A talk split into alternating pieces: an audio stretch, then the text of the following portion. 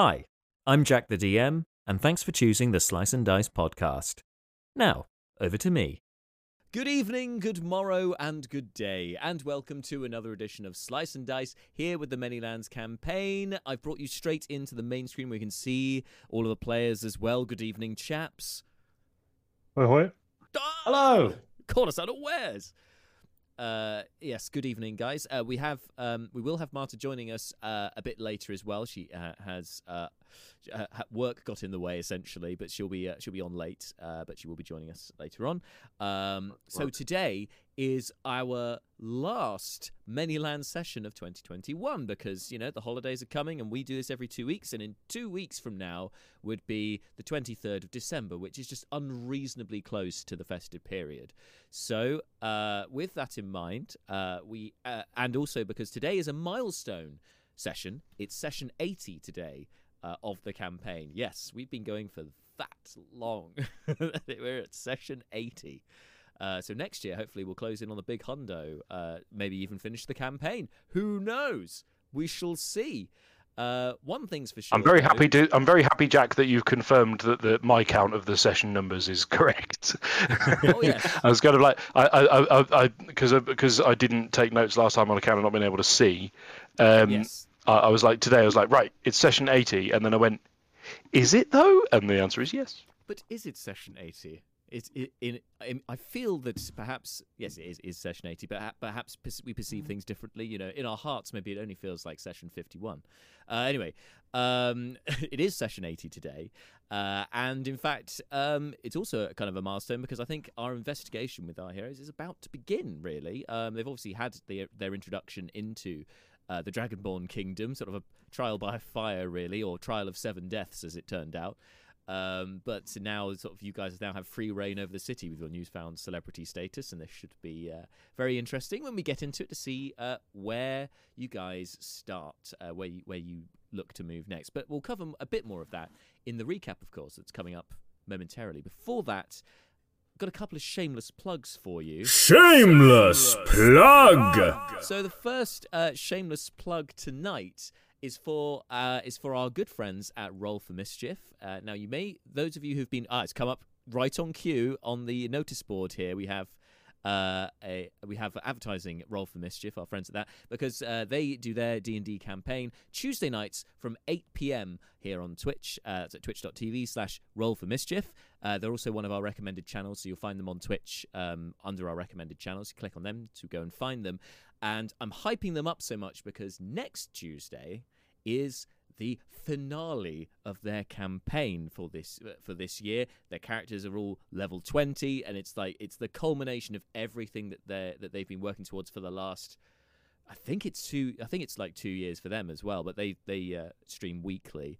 Um, so a very exciting chapter for them, and of course this means that next year they'll be coming back with a brand new campaign. So if you're new to uh, Roll for Mischief and you're not going to understand what's going to be going on on Tuesday night, by all means, I would recommend following them now so that then you'll be first to know when they start their new campaign and you can start afresh. I, I mean, for me personally, with uh, some other um, uh, TTRPG campaigns that I try watch online, it- you can get mired in like if you're so far behind on sessions, and so coming in right at the beginning of a new one is always a great time to do that. So, props to uh, Roll for Mischief. Go and follow them if you're not already on Twitch.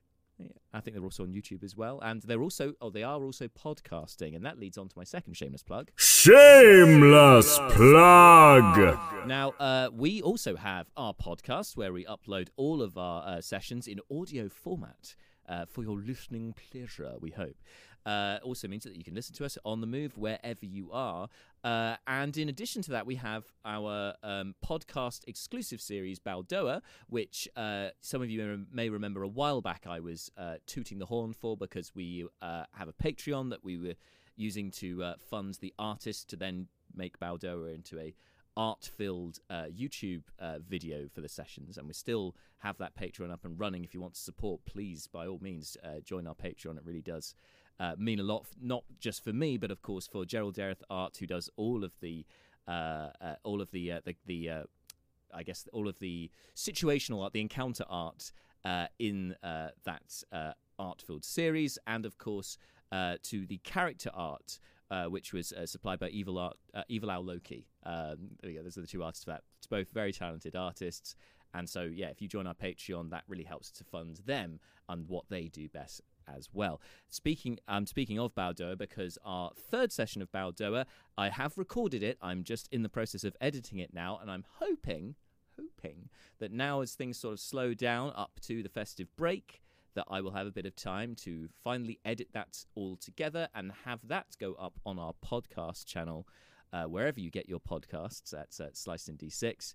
Uh, before the end of the year. That is the hope. If you're not already doing so, uh, follow us on social media and I'll keep you uh, in the loop as to when that next episode of Baldoa comes out on podcast. By the way, um, Baldoa, unlike uh, the sessions here, are not live streamed sessions or anything like that. It's actually uh, my recounting of what happened in a more narrative format. So it's a lot shorter, it's more truncated.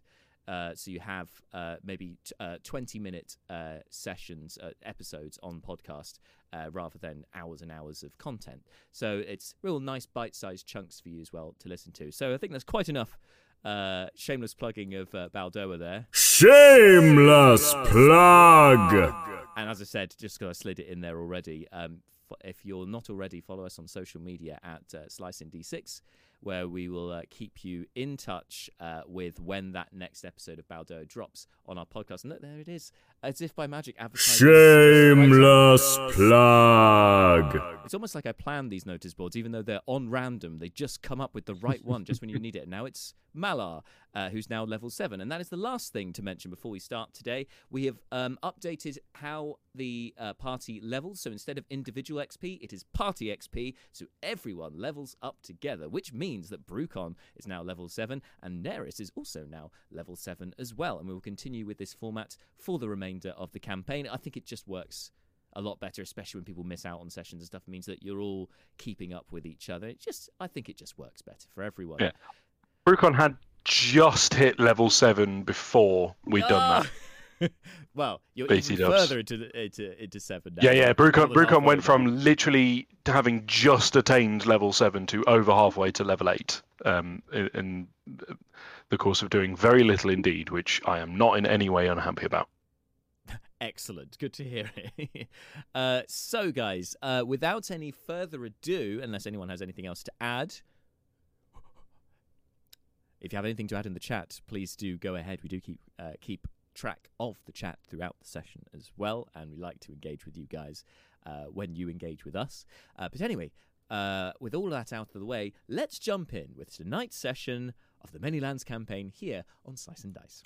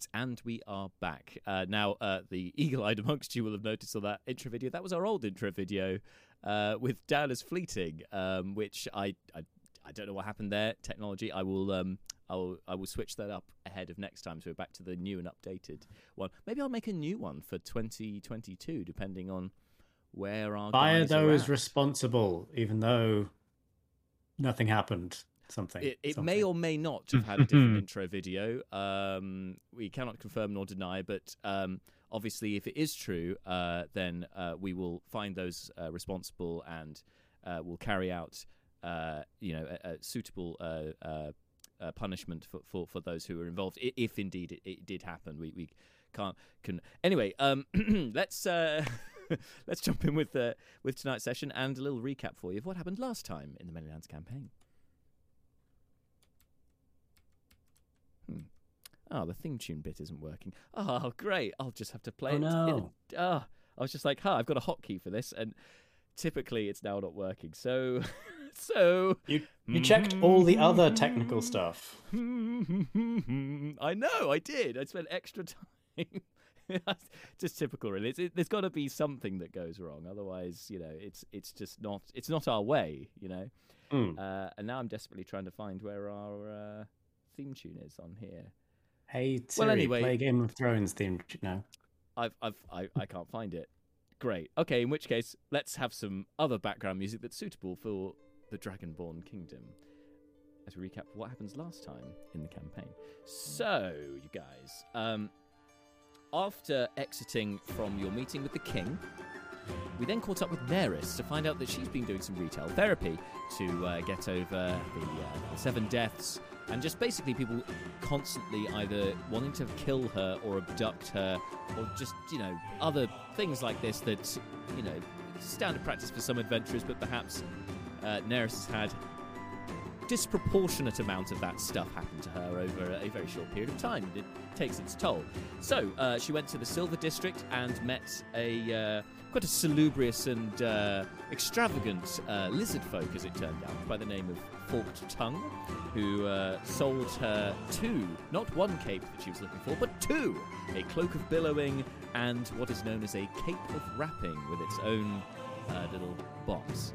Uh, so once she uh, had bought the items and felt suitably accomplished, she then rejoined the rest of the group back in the bronze sector as they were making their way over to meet with Balthazar Bolt, making a suitably dramatic entrance with the clo- cloak of billowing, which then advertises your presence very much to the populace, who are very excited to see you. Apart from uh, one particular kobold who saw this as an opportunity to steal Malar's candles from his pocket. However, he was caught red handed and made an example of by both Malar and Neris before being sent on his way. You then continued on to uh, the gold, to the edge of the gold sector, uh, by the Docklands Gate. You were told that that is where the office of Balthazar Bolt is. It is a place with a blue door. Brucon observed that there was some kind of shady drug deal happening outside and thought better of getting involved in it. Malar also observed this and thought better of not getting involved with this and shouted drugs very loudly, which caused them to disperse rather rapidly. Uh, leaving only one of the Dragonborn in this shady meeting left, who, as it turned out, was an undercover detective working for the enforcers by the name of Jip Gibraltar. Uh, he then immediately uh, went back into the uh, into the office building, which then, for those of you who hadn't yet spotted the blue door, then knew exactly which building to go to. Uh, you found that there was a sort of magical uh, enchantment of sorts on the door with a voice, I mean, who goes there? Uh, to which you eventually uh, proclaimed that you were the pit champions and that uh, you should be allowed in, that you had a meeting with Balthazar Bolt and you were allowed in. And eventually, uh, you got to so you got to observe some of the security measures in place uh, at the enforcer's office. You then taken up to Balthazar Bolt's own private office to discuss matters further, and he revealed to you more of this plot that he had hinted at before. Um, it, essentially, he has been commissioned by the king for the enforcer's answer directly to the king. Uh, to investigate whether this assassination attempt on his life last year, that may or may not have happened, satire, sorry, um, this assassination attempt on him uh, last year by, um, uh, but we don't know who yet, but was believed to be Burikrin spies. The king, however, has theories that it could have been an inside job by one of the members of the Dragon Council. Those the Dragon Council operates immediately under the king, and they are represented. Uh, they represent each of the major clans within Herthir, and of course within Greater Rachir itself. um, each of those clans also um, has jurisdiction over a different sector of the city. You can see the lovely map from Incarnate on uh, the right-hand side of our display here on Twitch and on YouTube, of course, you're watching on Catch Up. And you can, so you can observe there where all the different sectors are, each of them within the city. Uh, are denoted color-wise by the, a dragon, uh, or that the um, dragonborn were descended from and that's how the clans sort of in uh, Rachir began. So a lot of this was explained to you uh, in the meeting with uh, Commander Bolt, and so it has been tasked to you for his uh, detectives have still been uh, trying their best over the last year to gather information about each of the um, major players, each of the members of the Dragon Council, to see who has a motive and who uh, has the uh, opportunity and the rest of it that uh, would lead them to trying to assassinate the king. They were unsuccessful, whoever it was, for instead the queen, the prince, and the captain of the guards, uh, unfortunately, were slain by the poisoned wine. It was a poisoned uh, zesknik, which is a uh, which is a dragonborn uh, wine, quite a sweet wine that they have in the city with gold flakes within it. Um, that was the weapon, and so uh, you guys also offered your initial thoughts on this. There was some discussion. Malar suggested perhaps there could be a link between uh, the trouble in Herthir with these different clans and the trouble at the border between Burikrin and uh, Rachir. Being where you guys came from originally, where you were accused of being Burikrin spies when you were first taken to Rachir. Uh, Brucon also uh, suggested uh, that as well as the members of the Dragon Council, another suspect to look into would be the General of the Royal Guard, General Macklin Funch, uh, since she was supposed to be in charge of the security at the palace, which is where the assassination attempt took place. And so there has to be some responsibility on her, her end. If not, perhaps she was even involved in this uh, in this assassination attempt. So those are the kind of the two su- main suggestions I pulled from your conversation. Um, that Bolt credited you with, you know, they could have some merit. He also offered motivations for each of uh, the clan leaders, each of the members of the Dragon uh, Council, as well as suggesting who perhaps is are, is his best agent and perhaps who are his worst agents. Uh, those, namely, being Jip Gibraltar, being one of his best agents, and the worst being Flintlock and Skull, who have been tasked uh, together on one sector. They were on the gold sector, uh, keeping an eye on the king's uh, brother-in-law, uh, who is now the heir to the throne. Um, his name being uh, of Clan Oryxdoom. So during this discussion, you guys also wanted to make sure that you weren't being overheard once Balthazar Bolt left the room and you had some privacy. Seth did uh, detect magic with his newfound skills gifted to him by uh, by the voice, Chichkabugler. Uh, and uh, and you noted that there was something on the desk that was magical. Uh, you threw it out of the room, this little pebble-like thing that looks small enough to fit in your ear.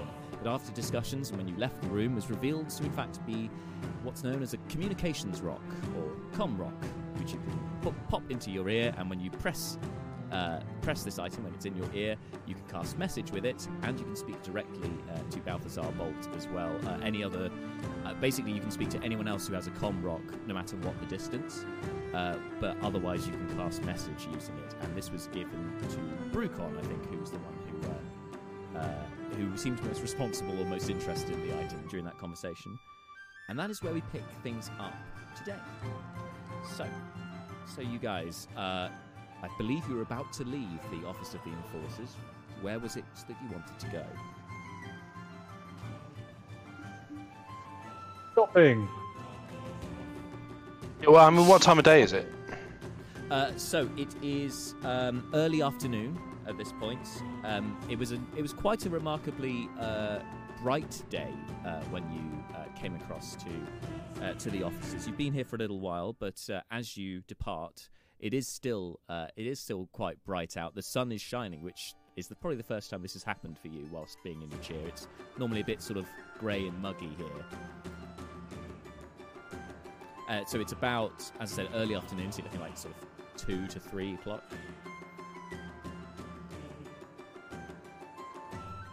Suppose that's not early Okay. Uh, but d- it's d- after- I heard DK. I heard uh, a cry of shopping from uh, from the uh, clerical quarter there. yes, uh, Just want some incense. You want some Oh, yeah. incense, don't you? Uh, okay. Does anyone else? Uh, uh, did you? Did you? Did anyone else want to get any anything in particular that you were after? Just yeah, I think uh, I think Bru- Brucon might want to go and pick up some uh, some natty threads, uh, or whatever the Richiri equivalent of natty threads are. But let's fig- I think uh, he would probably um, do that as part of. Um, I, I I think he would he would uh, happily park that for the t- you know he's got natty threads already, um, so it, it's not urgent. It's probably a discussion he could have with Neris as well, because I'm sure she could hook him up with a with a particular vendor of uh, of interesting wares. Um, so uh, uh, so Malar, if you're um, if you're discussing this with the party and that that's what you would like to do, could you make an investigation check for me, please? See if you can work out where would be the best place to get some incense from.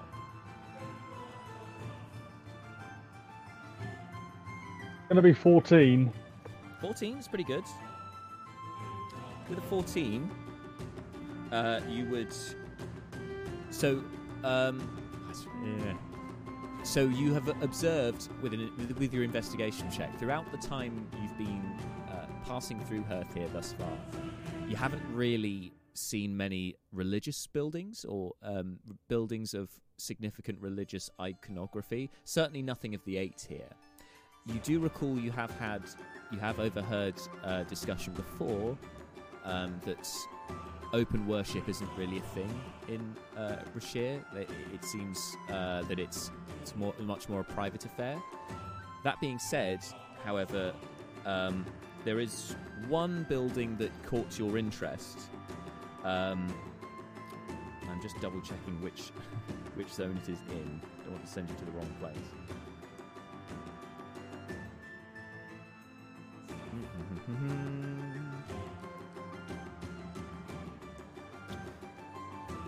Ah, yes. Okay. Oh, sorry. Yes.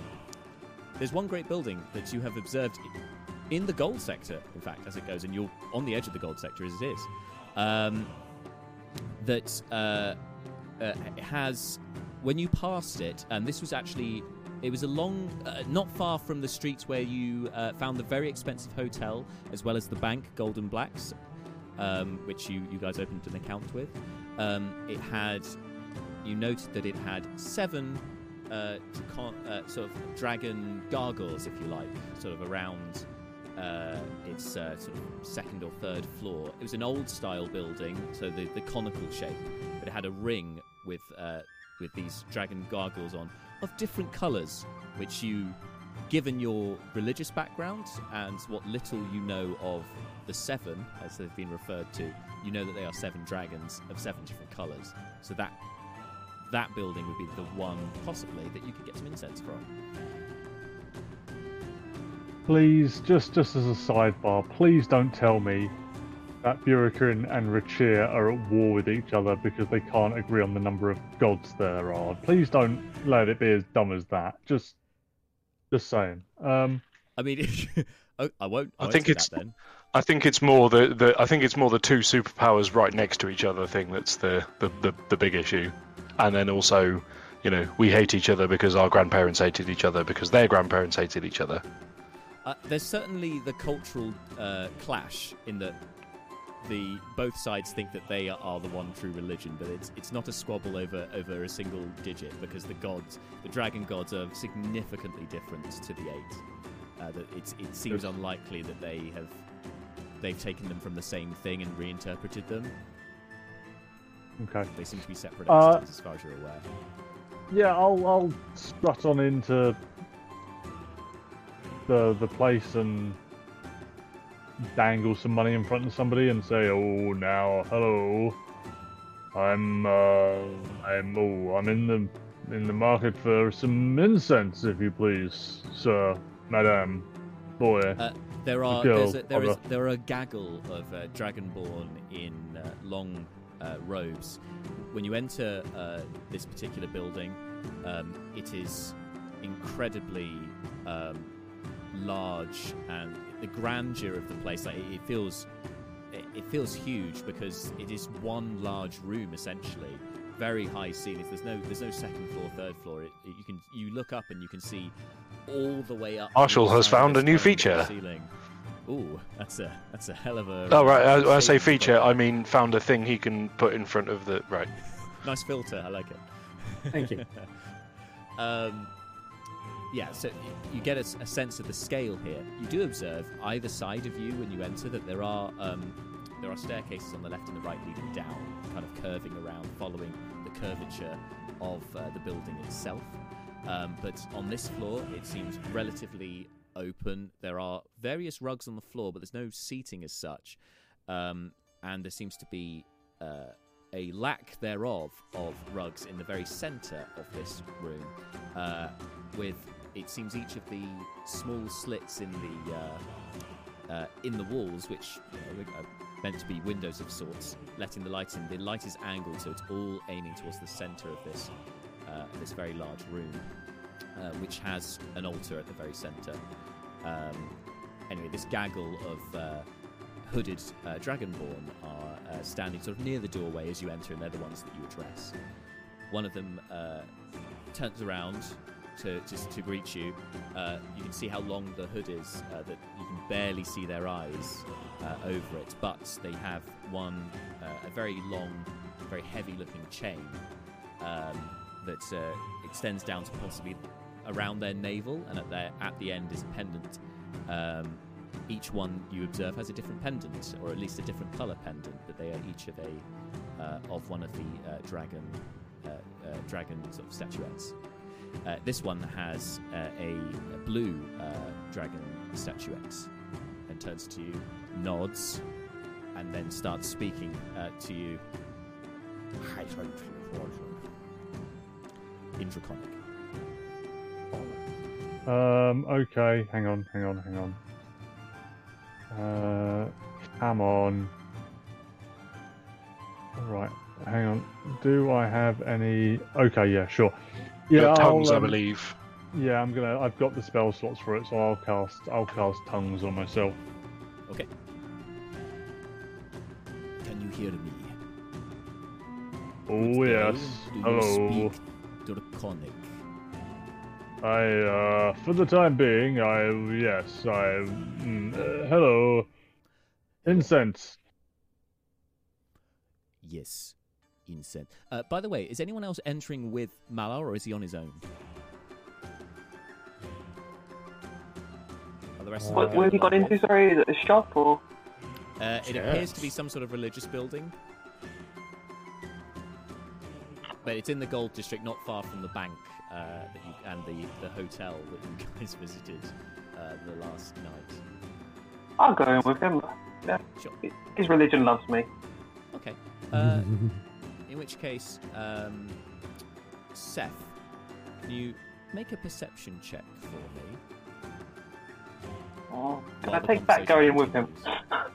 No, no, no. It's too late now. Oh, a 19.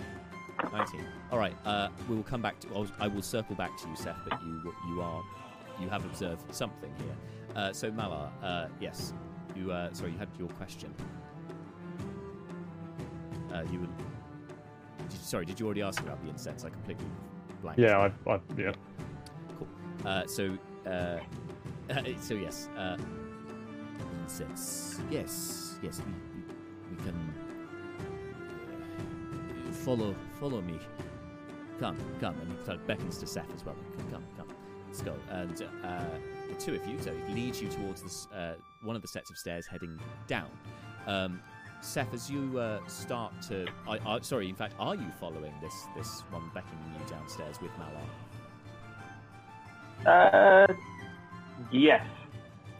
Uh, so as you uh, start to follow, you uh, you see the other two uh, that uh, were waiting at the near the entrance. They both turn around. And with a 19, you glimpse one of them, one of these dragonborns. They turn around. The hooded dragonborn feels very familiar to you. You get, in fact, they look very much like another dragonborn, hooded dragonborn that you met at the temple the- back in Hilberg. Oh, is it the one that was in the prison cart with me? Yes. the part of the Moonrunners? Yes. I still actually told me her name No, she hasn't. yet. But you see her face, and, you, Oh. and then she, she sort of catches eyes with you for a moment, and then sort of turns away back to to uh, what she was to to her, the other one who she's speaking with. I'll. Does it, does it look like she's leaving? No, it looks like she's staying there for the duration. Uh, I'll stick with Malar for now. Very good. So, as you guys des- uh, descend down this very long, swooping staircase, you uh, note that uh, that there isn't. It's it starts to get very dark, and uh, only occasional uh, sconces uh, down below here sort of light the way.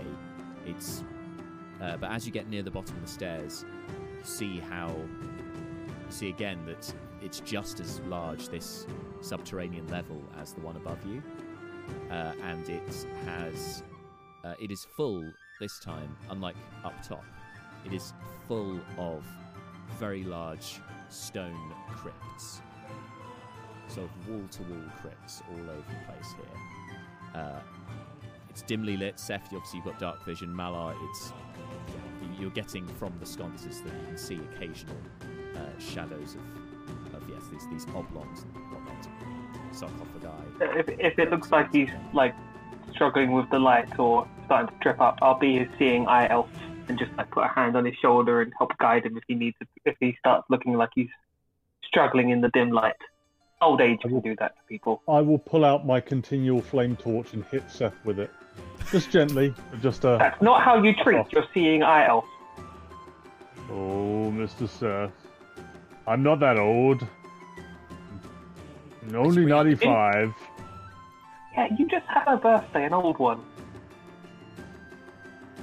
Loxodons live to like 400. It's not that old.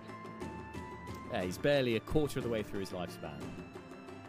Uh, as you pull out the continual flame, uh, you then can see a lot clearer, and yes, it is this entire chamber full of uh, uh, yeah, full of these uh, crypts, full of these uh, graves, essentially. Um, you're kind of at the bottom of the stairs, and then sort of ushered along by this dragonborn priest who starts to feel a little bit more, ch- um, seems to be more comfortable with your presence uh, compared to upstairs. They're down here. So, if you, um, is this your first time in Rachir? Oh yes, I um I came here with some friends. Uh, we um are guests, if you will, of the king for the time being. Um oh uh tell me, uh, is, uh do do you uh, work here? Is this a religious establishment, sir? Yes. This is the only religious uh, establishment left in in Rachir. For there was a lot of dis- disagreements between who is the one all-powerful dragon dragon god, and um, it all con- all kinds of war and battles have happened over the centuries. Um, it is only from the formation of the kingdom that uh, the clans stopped fighting each other and uh, brought them all together. And so the practice of uh, worship uh, has openly is uh, it is been frowned upon. Apart from here, for this this is the mausoleum. This is where we honor the dead in the in the light of all seven of the dragon gods. Yes, even even Ushtag, you know, who is the most formidable and I would say the mm, is not good. He's not good god. Oh well, we you know have gods of all manifestations and all aspects of uh, existence. Mm, Back where I'm from, Declan is um the the heathen gods of the eight. Yes, we we know of this. um Malar. Uh, I'm only understanding half this conversation because of tongues, and it just seems like the weirdest cleric drug deal. is, is this guy trying to provoke me? make an Or is this check. just him being factual, you know? Make make an insight check. 11. It's hard to read. Part of, I think, part of what colours your view of this particular priest is the the fact that he has the the blue uh, dragon statuette, which is a reminder of the blue sector and of Caladan Lambold, who was in, who was incredibly confrontational with you guys and provocative, and so you kind of doubt yourself for a moment, wondering, is he actually being, is he trying to pr- press my buttons here, or am I reading that into the conversation because of my previous experience with uh, another individual associated with the Blue Dragon? You know, is this their way, or you know, hard to read. He continues Okay. anyway. Um, just yeah, just makes that offhand comment and then just con- continues on. So this is the only place for worship now open. Otherwise, everyone, people practice in their home, in the private, but uh, it is not. It is not done outside, apart from here. So, if you need um, you look for uh, others clerical stuff for your practices, this is only place you could go. Um, Seriously, this isn't a drug deal. you're saying this to Mala, presumably. Yeah, just to, sorry, just to be uh, like sounds just like oh, we're the only place you can go to. If you need any more stuff, come to us. It's like no, this is drug deal. Oh, Mr. Seth, hush now. Shh. of all the people to come with you, the one you like least. um, It's alright. Uh-huh. you are, it's- you are- you have you have interest. You are interesting company, pit champions. It is long time since one of your status has graced presence here at uh, the mausoleum. Not even the king has been here for a long time. Not since, uh, not even for the funeral of the uh, the queen and the prince. Though they, I should say that they are not buried here. Oh, uh, where are they buried?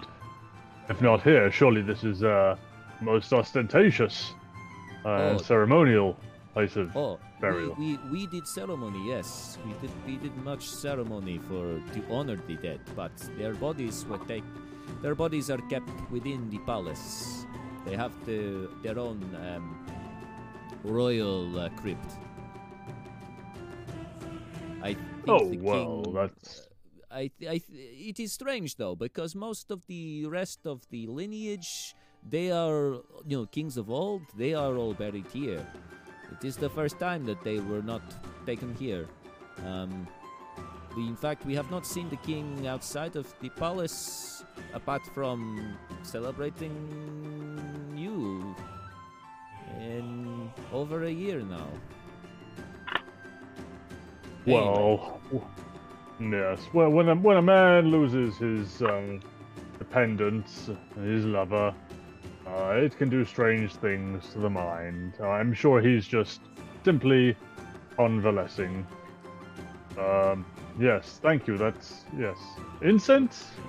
Yes, the incense is over here. Um, and he kind of continues on to. Um, it's actually at a. There's a uh, a large um, uh, stone. Uh, it's kind of like a dresser almost, uh, but like anyway, series of shelves uh, in a unit, uh, in a stone unit against the wall, equidistant from both sets of uh, stairs as they sort of. It has a nice sort of pattern to it, so uh, it seems all very symmetrical to these uh, to this kind of uh, this stone uh, furniture. Yeah, it's, like in the very center, but at the back of the room. If that makes sense, we can mind map that. Um, and upon it, there are plenty of uh, accoutrements that would be used for funeral rites. Mala, you would recognize some of these anyway. Uh, some of the items they use, various herbs, uh, and uh, there's uh, some censers, and sure enough, there's also the incense uh, with it. Do you need a? You want censer as well for incense, or you already have? Oh, I no, I already have one of those. Thank you uh, very much. How much? How much do you need? Oh, Uh, dear. Uh, I um, and uh, Dan pulls out his notes to check the conversion rate. Beep boop boop. Calculate. Uh, t- tell you what, tell me how much it is in, in, in gold pieces, and I can tell you what it is in Dragonborn. I stuff. want about twenty-five gold. Uh, yeah, twenty-five. 25 gold. That would No, let's call it. Let Let's call it fifty. Uh, fifth, you want 50 gold. All right, uh, 50 gold pieces worth. So that's in Uh, Yeah. in the yeah, Burikrin conversion because it's one of the Burikrin. Sorry, one of the Dragonborn stuff compared to four gold pieces, isn't it? So it'd be one uh, Rachiri dragon for four gold pieces. Uh, so 40 is 10, tw- 12. So yeah, we'll say it's 12 Rachiri dragons. I believe that's right. Sure. I will. 12 Um, of the uh, uh, what are they called? Bra- uh, the bronze dragons. 12 bronze dragons. I think that's I'll- right. I'll stump- the other way around. I will stump up the 12 bronze dragon. Actually, what I'll do, take out a fistful of, of these dragons and I'll count out 12. And then, sort of, just keep my numbers round, I'll take three. Is there an alms box down here? Uh, you spotted some upstairs. There aren't. Um, I tell you, but, uh, but but it was a lot lighter upstairs. So make a perception check for me while you've got your continual flame. See if you can see one.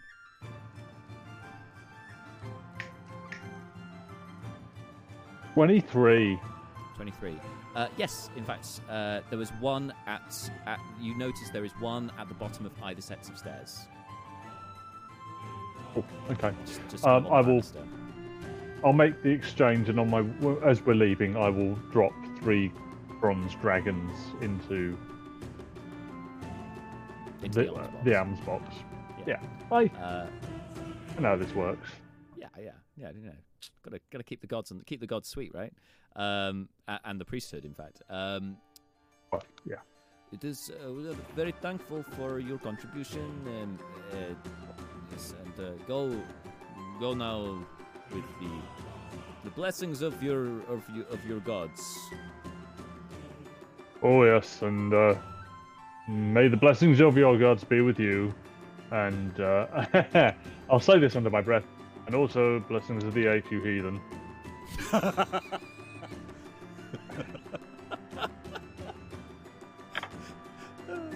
Um, because this is Malar. Can you make a um? Oh, Oh, yeah. quiet. Can a giant elephant man be? yes. Can you make a performance check for me, please? Performance. Okay. Yeah, here we go. Here we go, fellas. See, it's the question. If he if he succeeds, does he want to be heard? Well, he said quietly under his breath, so I'm going to assume no, but you can, of course, change your mind if that's the case. Eight. May, may the eight be with you. S- you- See, you now what's funny about that to me is I saw your reaction there, DK, and it, and, it- and I assumed that you were kind of going, okay, this is this is all fine. There's not going to be a big issue here. You lied to me. You are better at lying than your character. totally. Yeah, this is everything's. This is fine. Building burns down. um, as you uh, start up the stairs, Malar, clomp, clomp, clomp, and you're hearing the echoing of this very large chamber. Um, as you, with each step as you go up, and you, oh, and the blessings of, uh, of your gods upon you. And uh, as you go to say under your breath uh, about the, uh, you and the and blessings of the aid upon you and the gods, uh, you do so consciously not opening your mouth too much. However, your nose sort of works as a kind of uh. Like so, mo- a lot of the sound reverberates through your trunk against the wall as well, and it starts echoing throughout the chamber. As uh, Seth, you uh, hear quite, quite openly hear Malar say, "And blessings of the aid upon your heathen gods," echoing throughout this chamber as you both leave. Dude. Oh, uh, the acoustics down here are incredible. Goodbye. And I'm, I'm going. I'm going, and I'm. quickly, I quickly grab- up the stairs. I grab, I grab Seth by the back of his, like the scruff of his neck, and I'm like, now go. Thank you for the drug deal. Bye. he he called your gods heathen first. There's absolutely no way Brucon can hear this exchange, but when Seth says thank you for the drug deal, Brucon outside kind of perks up and sort of goes, something, something I should be aware of. You, I you kind of instinctively reach for your pouch, Brucon, where Yeah. uh, you've still got that uh, fallen Yeah. stardust. And like, "Hmm, uh, I don't know why I want this right now. My narcotic senses are tingling. Um, yeah, so you uh, you hurry hurriedly make your way up the stairs, guys. Um, Seth, you notice, yep, the dra- the uh, Dragonborn you're familiar with, she's still there. Um, Um, hasn't really moved actually, 'cause she hasn't been down there very long. As we're going up the stairs, DK. can I just ask Seth a quick question? Yeah. Oh, Mr. Seth, uh, do you remember the king? Did he tell us exactly how his uh, wife and child died? Uh, I can't really remember. Can I make a history check? See if I can remember. Uh, yeah, sure.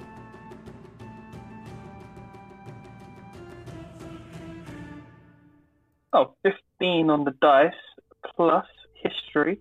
Oh, I actually have a plus one in that. 16. Nice. Um, uh, you recall that um, that it was the uh, the queen and the prince who, uh, in fact, Balthazar Bolt told you, in fact, in the meeting earlier today, that uh, it was the ki- the queen, the prince, and the captain of the royal guard of the time, who were all poisoned in the assassination attempt against the king. Uh, they, they were poisoned, Mela, uh, with the Royal Guard as well. So I, I think a new new ones replaced Timson's as well. Uh, as we sort of get out to the top of the stairs, like, and everything opens up, Nala will release Seth and sort of, hmm, uh, that's uh, most interesting, Mr. Seth. Thank, thank you, thank you. And Malar sort of wanders, meanders off a bit in, in thought towards the door. Okay, uh, and unless uh, uh, unless the rest of you have been taking care of other business in the meantime, the rest of the group will be wait will be there waiting for Malar as you emerge Um, out of the building. When I don't think so, but I just want can, can I can you remind me? Apologies about this, but can you remind me whereabouts in Herthir we are right now? Oh, you're in the gold district. Gold District? In the Gold District. Or Okay. Gold sector. The interchangeable names. Go- yeah, yeah, yeah, yeah. District sector is fine. Um, okay. Uh, cool. Yeah, no. Bru- Bru- Brucon does not propose to. Um, uh, but Brucon has another thing he might be doing, but he wouldn't be doing it in you know the middle of the afternoon. This is a clandestine skullduggery late at night kind of job. Ah, excellent. Uh, uh, when we get outside to the group, uh, I'm just going to cast a quick detect magic to make sure there's nothing around us, and then I'm going to pull the group into a little huddle. And say, inside the building is one of the Moon Runners, the Dragonborn that we've met before. You- I can't really think of anything we'd need to ask, but she may have some information. Would it be worth talking to her? Do you think? Oh, i- i- is there is there any risk that we're going to need a, an expeditious retreat from this capital back to back to Burikrin? She may be I able mean, I to would- set up for us. No. Well, I, would say that's a high. I, I think uh, having an escape route um, that isn't dependent on the uh, the the royal family would be an excellent idea. So um, uh, my answer to that would be yes. I don't know. I don't want to uh, piss her off if she's working something secret in there. So I'll send the message to her. Should we tell her to meet us somewhere if she's if she can? Or Do you, um, don't you um, uh, nefarious types have some sort of uh, secret uh, language, a sort of uh, th- th- um, uh, what's the word I'm looking for here? A sort of um, cut, cut purses um, code that you can use to converse without other people. Um, I, I, I seem to remember someone uh, telling me something like that over over drinks once.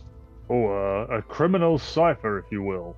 Yes. there's there's nothing really like that. But I was gonna talk to her with a message that while she's in there. I just meant like, do we want to talk to um, talk to her in the street? Is there something important we need to talk to her about, or should we just tell her to meet us later? uh, meeting us later would be. I'll tell you what, actually. Do, um, uh, I, I was wondering about uh, Brucon leans in at this and does a kind of slightly under the voice thing. I was thinking about heading back to that uh, that tavern that we went to uh, the other night, uh, Malar, possibly with a bit of um, help from you, uh, just just to get some uh, information from outside of the uh, you know interested parties, if you like. Also, you know, in my experience, um, uh, the the the coppers don't don't always necessarily know everything that's going on, and having a having a line to the underworld might be quite useful. And it seems to me the Moonrunners are pretty well connected in that uh, in that regard. So um, may- maybe uh, suggest that if they're um, interested in uh, exploring business opportunities, we could uh, meet at. I, I, uh, briefly jump out of character. Brucon wouldn't have forgotten, but I have forgotten if we I, and I couldn't find in my notes if we ever The got the- the name of the tavern that we met uh, the, we went to in the green sector that Yes. one foggy night a little while back. Yes, that was the Salacen Inn. That was it. Um, being the yeah. the green dragon's name. Cool. was the green dragon. back in the moment. Um, yeah. So if you uh, if you could uh, if, if you could suggest that they might be uh, it might be worth their while meeting up in the Salacen Inn uh, late this evening. Um, that that might be uh, that might be quite fortunate. Uh, Malar, would you be able to? Um... Oh well, no. I suppose if she's a Moonrunner, she presumably would be able to speak in uh, good good honest Burikrin. I'm going to Speaks the common tongue. grab. I'm going to grab my medallion and point towards where she was in the building, and say, cast message saying, "Good to see you again. Wasn't expecting to see you here. Uh, we'd like to speak to you later tonight to get some information, if possible, with the Moonrunners. Meet us at the Salacen Inn tonight. You can reply to this message. Thank you." After a moment. I was sent here by the Green One. We owe you a favor. You were told you need to might need to get out of out of uh, Rachir quickly. Yes, we can meet you.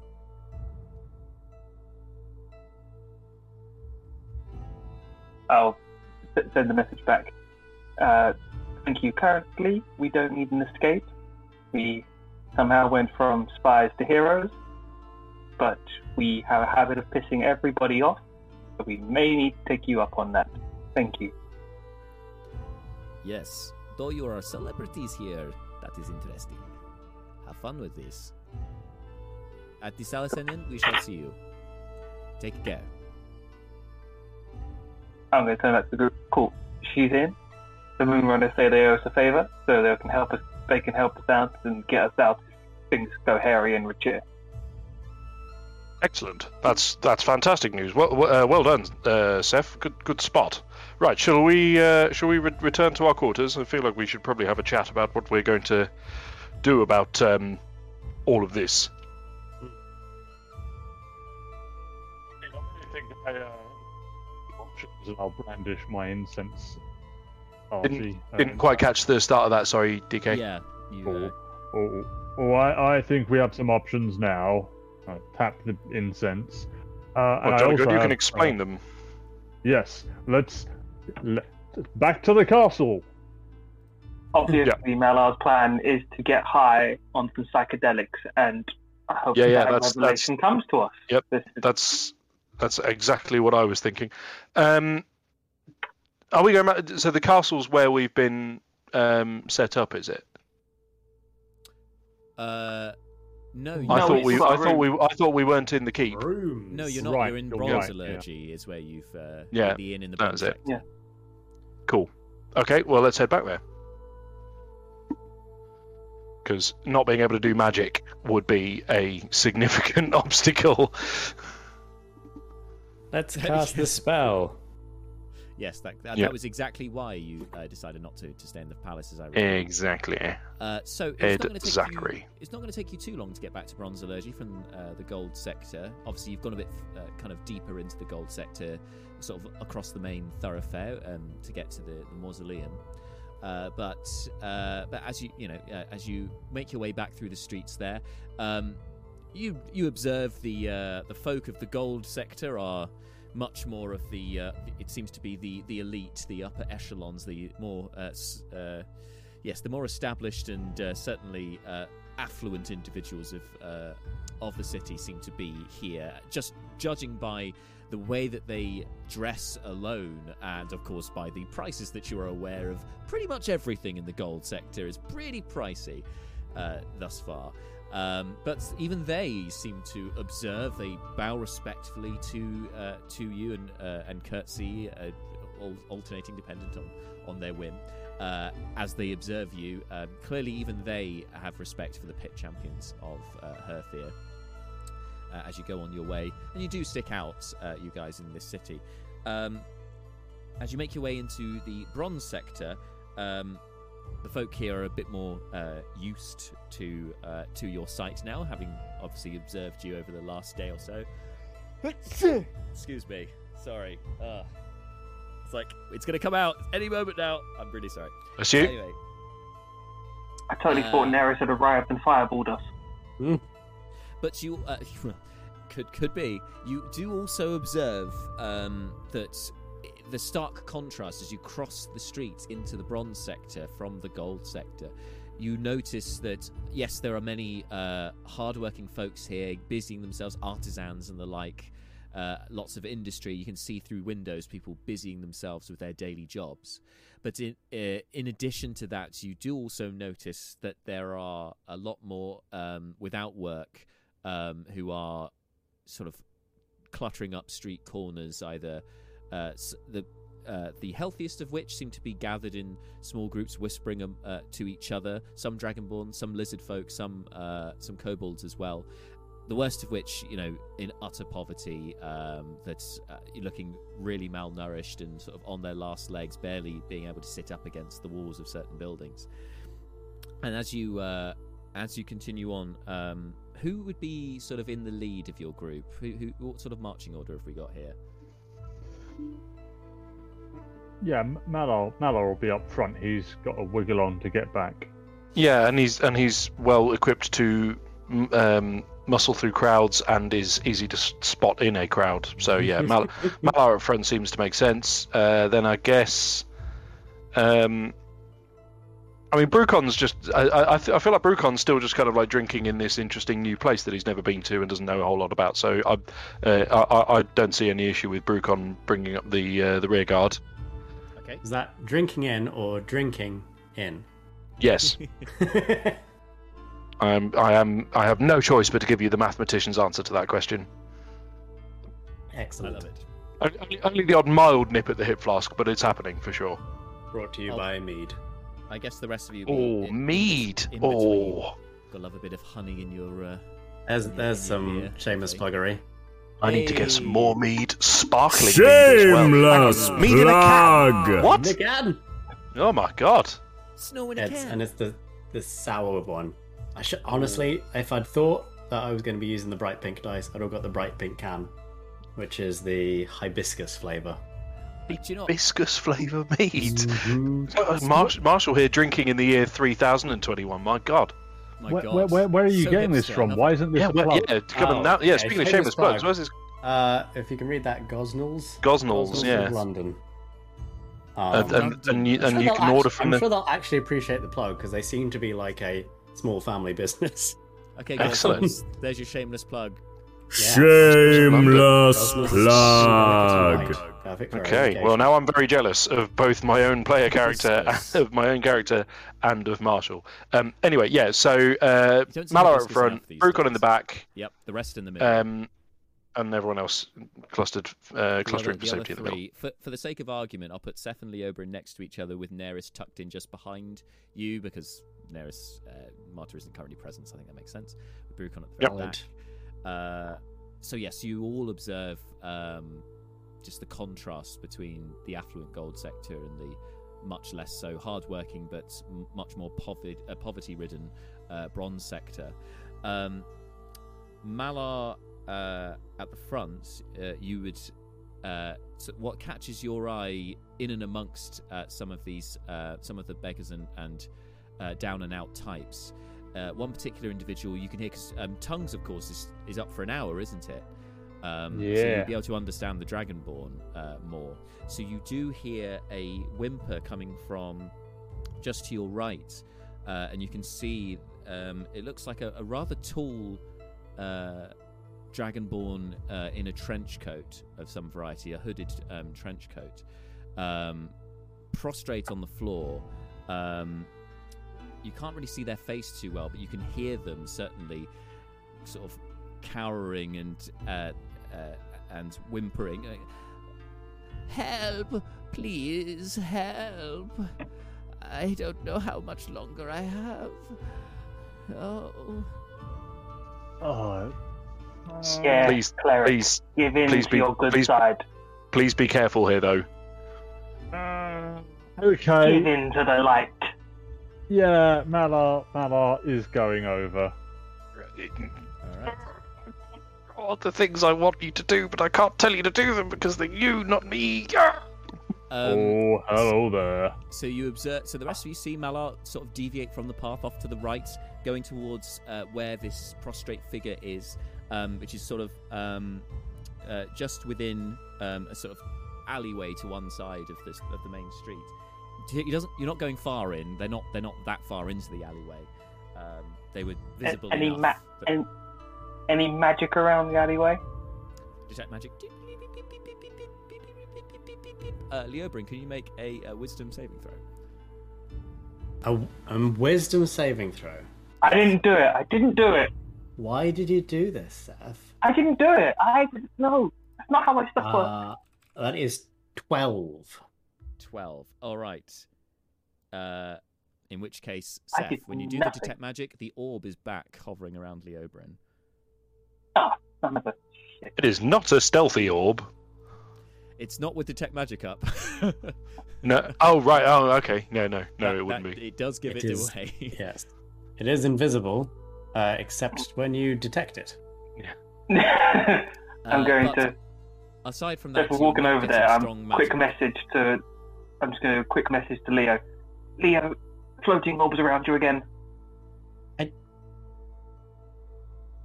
Uh, I'm whispering and response. What do I do? Message again. Be cool. Be cool. So these two, Leobrin and Don't Seth, will wanna. stop to have this conversation. Brucon, are you going to continue on with Malar, see where he's going, or are you going to stick with these two who are looking at each other but not saying anything, which is quite disconcerting? well, before before I answer that question, let me ask. Uh, let me answer your question by asking a question of my own. The most polite thing. Um, does Malar announce? Does, does Malar literally just kind of go, "No, we're going over here now," or does he kind of like turn and go, "Hold on, everyone"? Like, is there any communication at all from Malar uh, about what's what he's up to right now? I think he just pills off. I He think just, he just, he just goes straight for it. Okay. yeah, he doesn't think about it. He just he's there. He's there for it.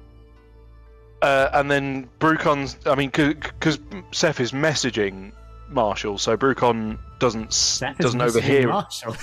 Sorry, uh, yeah, indeed. Right, yeah. Oh my God, the fourth wall has just been shattered. Sorry, Seth is Across the streams. just. The, the, the, the, the fictional and real worlds merge uh, seamlessly and become one. Um, I uh, I tipsy sway. No, um, sorry. Uh, Seth is messaging Leo, correct? So Brucon Yes. also has no idea about the exchange going on there. He just sees them. S- so he sees Malar peel off with no warning and sees Seth and Leo suddenly kind of react in a in a in a, a sort of non sequitur kind of way. hmm And then you Okay, I think the very first thing and rolling his eyes. Brucon does. I think the very first thing. Sorry, Jack, I spoke over you there. No, I just said Neris is there sighing and rolling her eyes and looking Yeah, to you, fair. not really sure what to do. Yeah.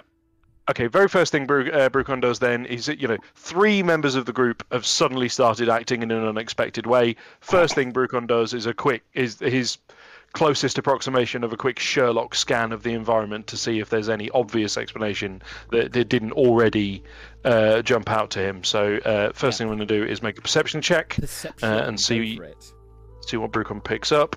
That is a ten.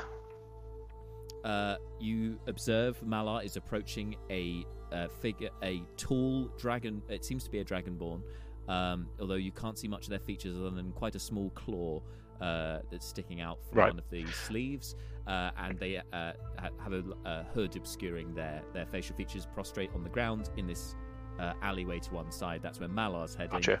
Uh, that is that is the most significant thing. Obviously, you know Leobrin and Yeah, yeah. what they're doing. That yeah, that's Okay, I think cool. Okay, I think Brucon kind of, um, I think Brucon probably assumes that although he doesn't get the details, he assumes you know S- Seth and, and Leo being a bit odd. And Br- Brucon was present for the the previous thing around the the sensor, so I think he assumes that there's some kind of vaguely magical shenanigans going on there, Yeah. which he immediately categorizes as not my problem. Um, uh, or no, yeah, that's not my Everyone's department. under mind control, not my thing. Yeah, that's not my department, says Wernher von Braun. Um, so what I think Brucon does is he follows Malar at a sh- a, a, a, a, a, short distance. Um, so I think he sort of go, and he also doesn't like follow directly behind Malar. Like he kind of, um, so so you mentioned an alleyway. So what I think Brucon does is he kind of moves so that he can see Malar, uh, and Malar is within sort of 20, 25 feet of uh, him. Um, I mean, we might as well make it 40 feet given Brucon's speed. Um, and uh, but he but he's not visible from the alleyway that that Malar is heading towards. He kind of like Yeah. does a little flanking style of thing. Nearby buildings and like. So he's kind of ready to rush in and, and you know and intercede if something goes on with Malar, but isn't kind of like they're going, "What's going on here, kids?" Well, uh, That, so I think, you, is so you reaction. take in this. So you take in the surroundings. Uh, you observe what what uh, Malar's doing, what the others are doing, and then you decide, this is what I'm going to do. I'm going to head over there, and then I can keep an eye on Malar without being observed by whatever's in the alleyway, just in case there's a problem.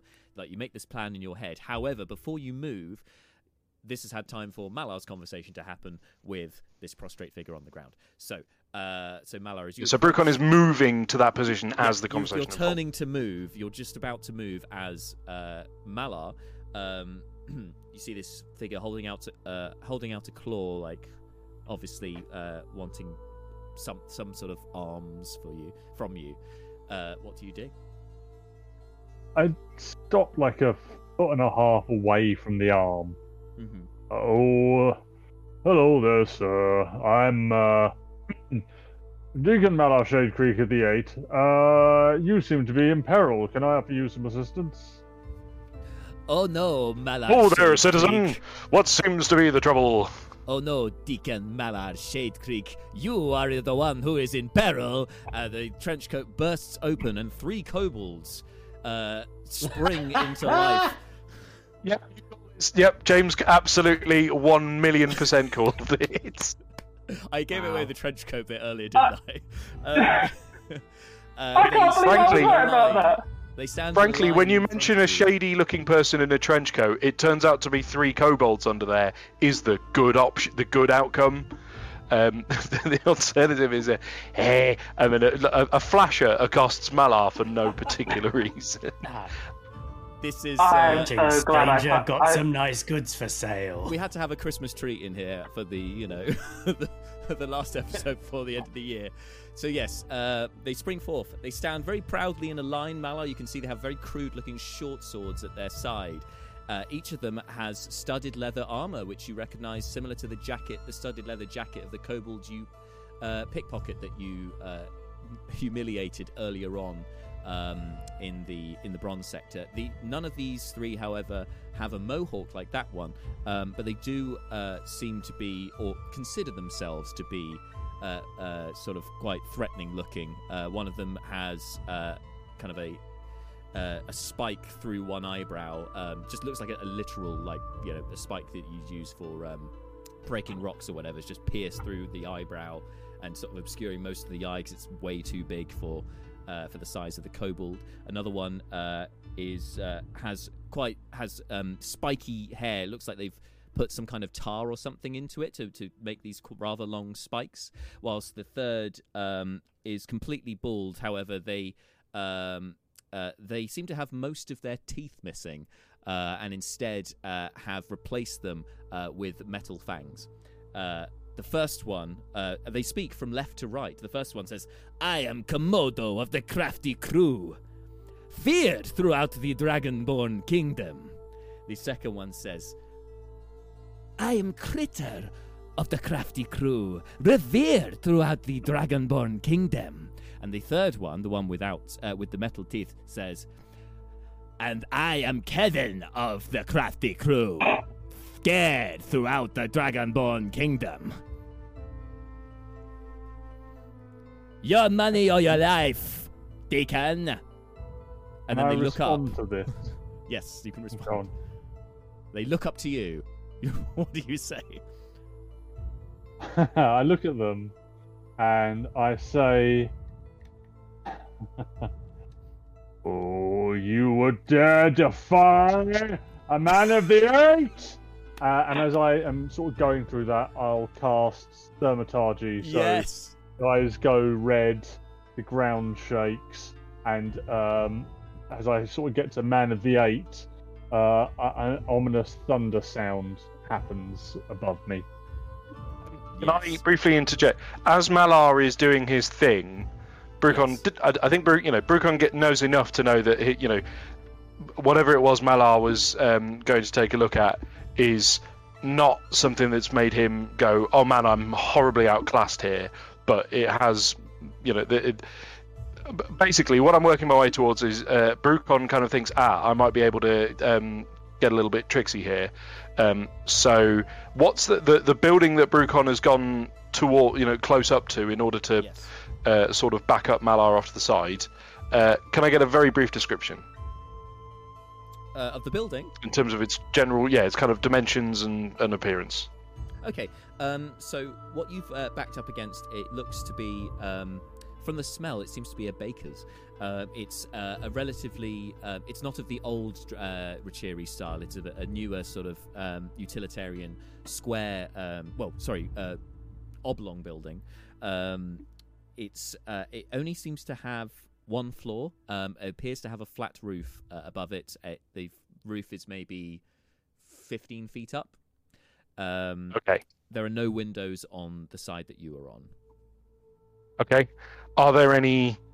Um, is there like a? a- um, I'm getting a kind of somewhat kind of uh, Middle Eastern vibe out of the the whole kind of setup here. Is there like an awning sort of thing over the front of it to hide to shield people from the heat of the day or anything like? But, okay, let me let me let me cut to the quick a bit here. Um, Yes. h- h- how climbable does it look? Ah, okay. Now that is a good question. Um, from this side, it doesn't look particularly climbable. It's relatively smooth stone. Um, however, um, you did know you do observe that there is a um, looks like some kind of pulley on the corner. Um, that yeah, pulley system leading up to uh, the roof. oh, Jack! Oh, Christmas has come early. Um, thank you so much for this gift. Uh, yeah, I mean, Brucon, you know, uh, uh, what what what red-blooded uh, adventurer of the monk class could resist a gift like this? Brucon goes over to the pulley and uh, he shimmy attempts to shimmy up it. If he needs, in order to shimmy up it, he needs to um, slash something and and you know ride the wave up uh, in while all kinds of chaos unfolds uh, beneath him. He is more than happy to do I that. But like Brucon's you to make goal here is to get to the top. Yeah, uh, so I would like you, uh, on observing this uh, particular uh, piece of machinery, it's, it is a rudimentary kind of mechanical item. Um, I don't suppose you have any tool proficiencies that would be applicable to this. Um, so if that is the case, I would say Uh, not unless, not unless somehow m- making beer out of anything uh, of, a- around here is relevant in any way. Unfortunately, not. But I, uh, I would say for this that you could, uh, I would say, yeah, mm, dwarven stone cunning is not really applicable. So yeah, it'd be an investigation check, um, just to as you come up to it, just to observe it, just to see what if you can work out the easiest way to assail uh, using this system. Okay. Flat roll for investigation. Fourteen. 14. All right. Uh, with a 14, uh, yes, you can. 14 would be enough to observe that yes, there. Um, if you were to slash the rope at a particular um, a particular point on it, uh, it- in theory, you should it should then release uh, the weight, which would then pull you, send you flying up if you were holding onto the corresponding end, uh, which is dangling in front of you. in a suitably Okay, well, let's do it. Yeah, let's do it. Click. Uh, so you draw your short sword, I guess. Slash. Uh, dagger. Uh, th- th- this is this is a dagger job, and Dagger. Brucon has plenty of plenty of daggers about his person. Okay. Whips out the dagger. Slice. Uh, don't need to make you roll for that. Cut the rope. Whoop. Up you go. You need to make an acrobatics check. Oh, I can do that. Yes, you can. Go, monk. Go. Ooh, okay. It's not a great roll, but uh, luckily a uh, pretty decent bonus gets me to a 13. 13. Okay, so fly up. You, uh, you, what you didn't anticipate with a 14 was uh, how much me- momentum this thing would have, launching you up. Uh, uh, so throws you flying up into the air. You start somersaulting into the air, and you're suddenly like, ah, this. Is... You can see the roof below you. You reckon you're on the right trajectory to land on this flat roof, but you think, yeah, this is going to hurt. Um, but you Ring of feather falling. I was, oh, I've, I've got. I also have the ring of feather falling. sever- So basically, you won't take falling damage at any point. But uh, so that's good. Uh, so you land. So you land with your your ring of feather falling activates, and you land harmlessly onto the roof. And you receive some positive vibes from should be studying in the chat. Thank you, uh, should be studying. Oh, thank you. Should be. as you as you float down to the roof, Brucon, you observe that Malar has walked into some kind of trap, and you observe Yeah. that there are there are several kobold uh, figures on the roof. Uh, there are two on your roof, and there appear to be at least three on the opposite roof, uh, on the other side of the Have they well. have they spotted Brucon, or Oh, are they yeah. are they completely focused on Malar? Oh yeah. At least uh, the two on your roof have definitely spotted you as you were catapulted into the air and then Okay. slowly floated down to the roof. Okay, one more thing. On as Brucon slowly floats down, just before he lands, he clicks his heels together and activates the boots of speed. Okay, it's on. It's On like Donkey Kong, baby. Love it. All right. It is at this point. I love that Ma- Malar's having a conversation, uh, like just threatening some kids. Me and Leo having a chat. You've entered a Bruce Lee Jackie Chan film. Oh, sorry, that might have been a bit loud. No. But um, yeah, absolutely. It's going to start raining kobolds in a second if I have anything to say about it. Uh, so, at this point, uh, um, Malar, um, you have done your thaumaturgy. Your voice has boomed out. This will have alerted everyone, including Seth, Leobrin, and Neris. So they, so now you all suddenly attention shifts to whatever the heck to to uh, Malar now being accosted by three kobolds uh, in who were previously in a trench coat, um, and uh, so you see this unfolding in front of you. You also then see, as the voice after the voice booms out, all three of the kobolds suddenly drop their swords and just and just fall onto the floor like groveling. Like, Please don't hurt us. I'm sorry. Ah, they're, they're all like they are very scared of Malar. We, we, we have bitten off more than we can chew. Uh, can I just ask one other thing, Jack? Yes. Um, the crafty crew. yes. How many C's versus how many K's? Uh, it's all K's. All K's. Excellent. In Good. fact, I'm glad. Uh, I mean, it's you haven't seen it written yet, but just for um, just for trivia, uh, Crafty Crew is uh, K R A F T I K R U. Excellent. Yeah, man. So I Is need there an um, is there a, an a, uh, an extremely ex, uh, excessive umlaut over the U? um no, they don't know what an umlaut Ah, is. okay, that's fine. Something something to hope for for the future. Yes, there's something to build towards. Yes, for sure. Maybe the you know maybe the higher ranking individuals in the Crafty Crew will have an umlaut. Who knows? Uh, all right. So now we're going to. I'm going to need you all to roll initiative. And I will also roll some initiative and make some notes.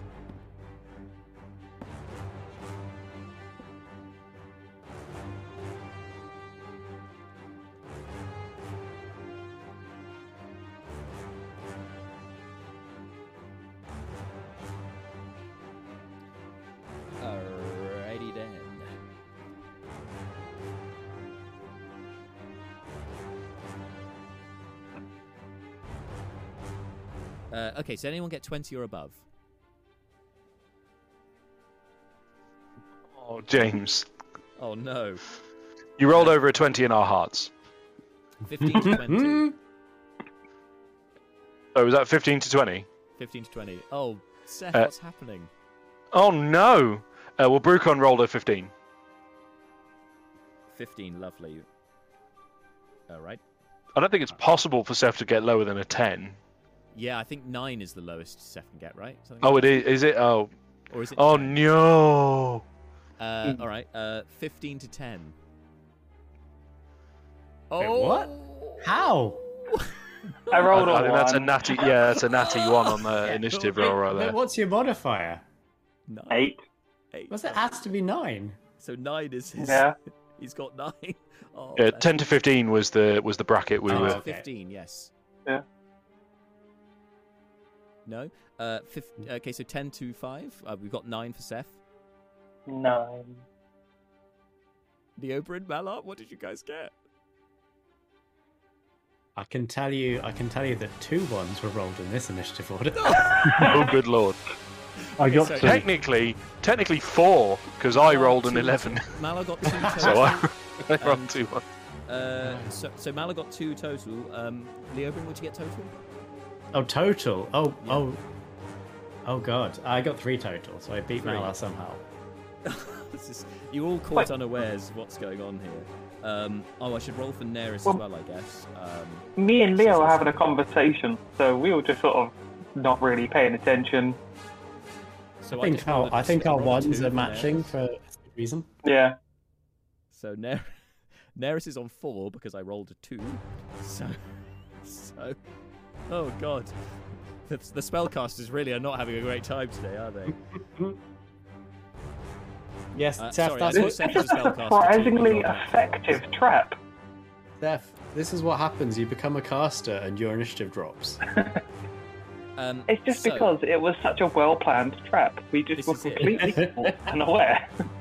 So, uh, I need to switch cameras before we continue because I have this set up ready to go, and we haven't seen the combat camera for a while, but here it is. It's back. Uh, one second. Um, come on, go camera, go. No, Is it back? It will be. If we're come on. All right. I'll tell you what. At this at this juncture, I'm going to make a. I'm going to have a very quick break while I try and fix this. We'll be back very short. All right, we are back, and uh, ah, that shouldn't be happening. S- silence theme tune.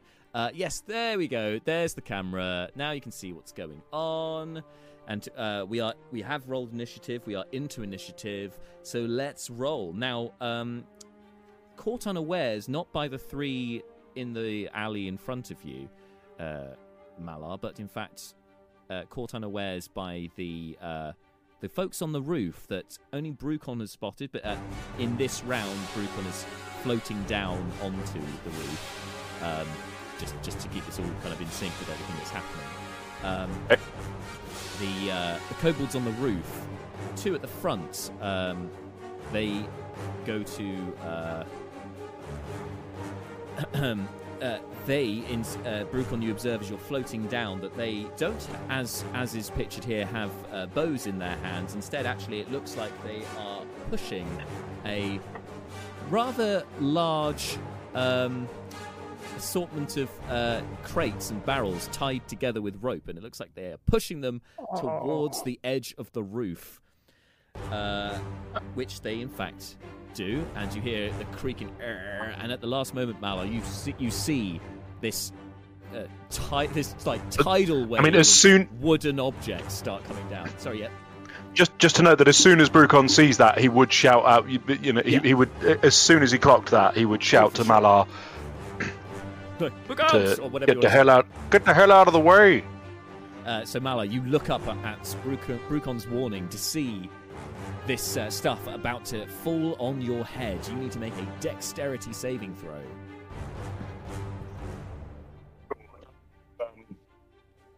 Yeah. Oh, 12. 12. All right. With a 12, these are they're only barrels and and the like, so, and you are shouted at by uh, by Brucon. You so you have a bit of time to react. You try to move out of the way of this stuff as it falls down. 12 would be enough to halve the damage. So uh, you, instead of taking. Uh, I'll just tell you what the halved amount is, that's probably easier. Um, uh, so you take nine points of bludgeoning damage as uh, all of these crates and boxes smash down, some of them sort of clipping onto your shield. Uh, uh, you take a few sort of on your back and uh, on your. Fortunately, missing your head, but you, you get some severe bruising from uh, from a lot of this stuff. And now all of the ground that you are in, and in fact, uh, sort of uh, within that part of the alleyway leading out, is now all difficult terrain as it's covered by these barrels and such. I'll just put a little token down for that. I think this game is a little bit behind what I'm actually doing. But uh, bear with. Anyway, uh, so that's all difficult terrain in that zone now. Uh, that's those two. Uh, the two on the other on the other roof observe uh, Brucon uh, coming down, but they also observe that there is a trap set which they have are, are, are literally springing as we speak. So they need to decide what to do. One of them decides to go for Brucon, whilst the other one decides to uh, go for Malar in the trap down below. So, pulls out his short bow and takes a shot uh, with advantage because surprise round, and uh, you know in the trap. You haven't observed him yet. All right. Does a uh, does a 15 hit? No, it doesn't. 15 misses with advantage. So an arrow suddenly streaks down and hits the wall uh, beside you, Malar. But fortunately, from dodging the barrels and stuff, you seem to also inadvertently dodge uh, that shot as well. Another one takes a shot at uh, the airborne Brucon. Uh, not quite a sitting duck, but uh, and Brucon, you are actually. I would say you're. It's a surprise round, but I think given the scenario, it's just going to be a straight roll because you're descending. You know he's there. He knows you're there. I think straight roll seems fair. 16 will miss you as well. I'm pretty sure your Correct. Is now like 18, isn't it?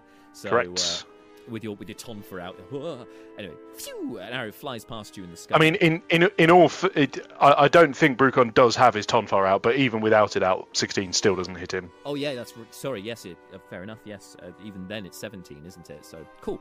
Um, This last one on the last roof uh, back here, uh, he or she, we're not not sure of their gender yet, um, does not fire an arrow or anything like that, but instead summons three balls of fire. Uh, where that was a that was a needlessly long pause there because I suddenly blanked for a moment, uh, and hurls them down uh, towards hur- hurls them down towards Malar and the crates.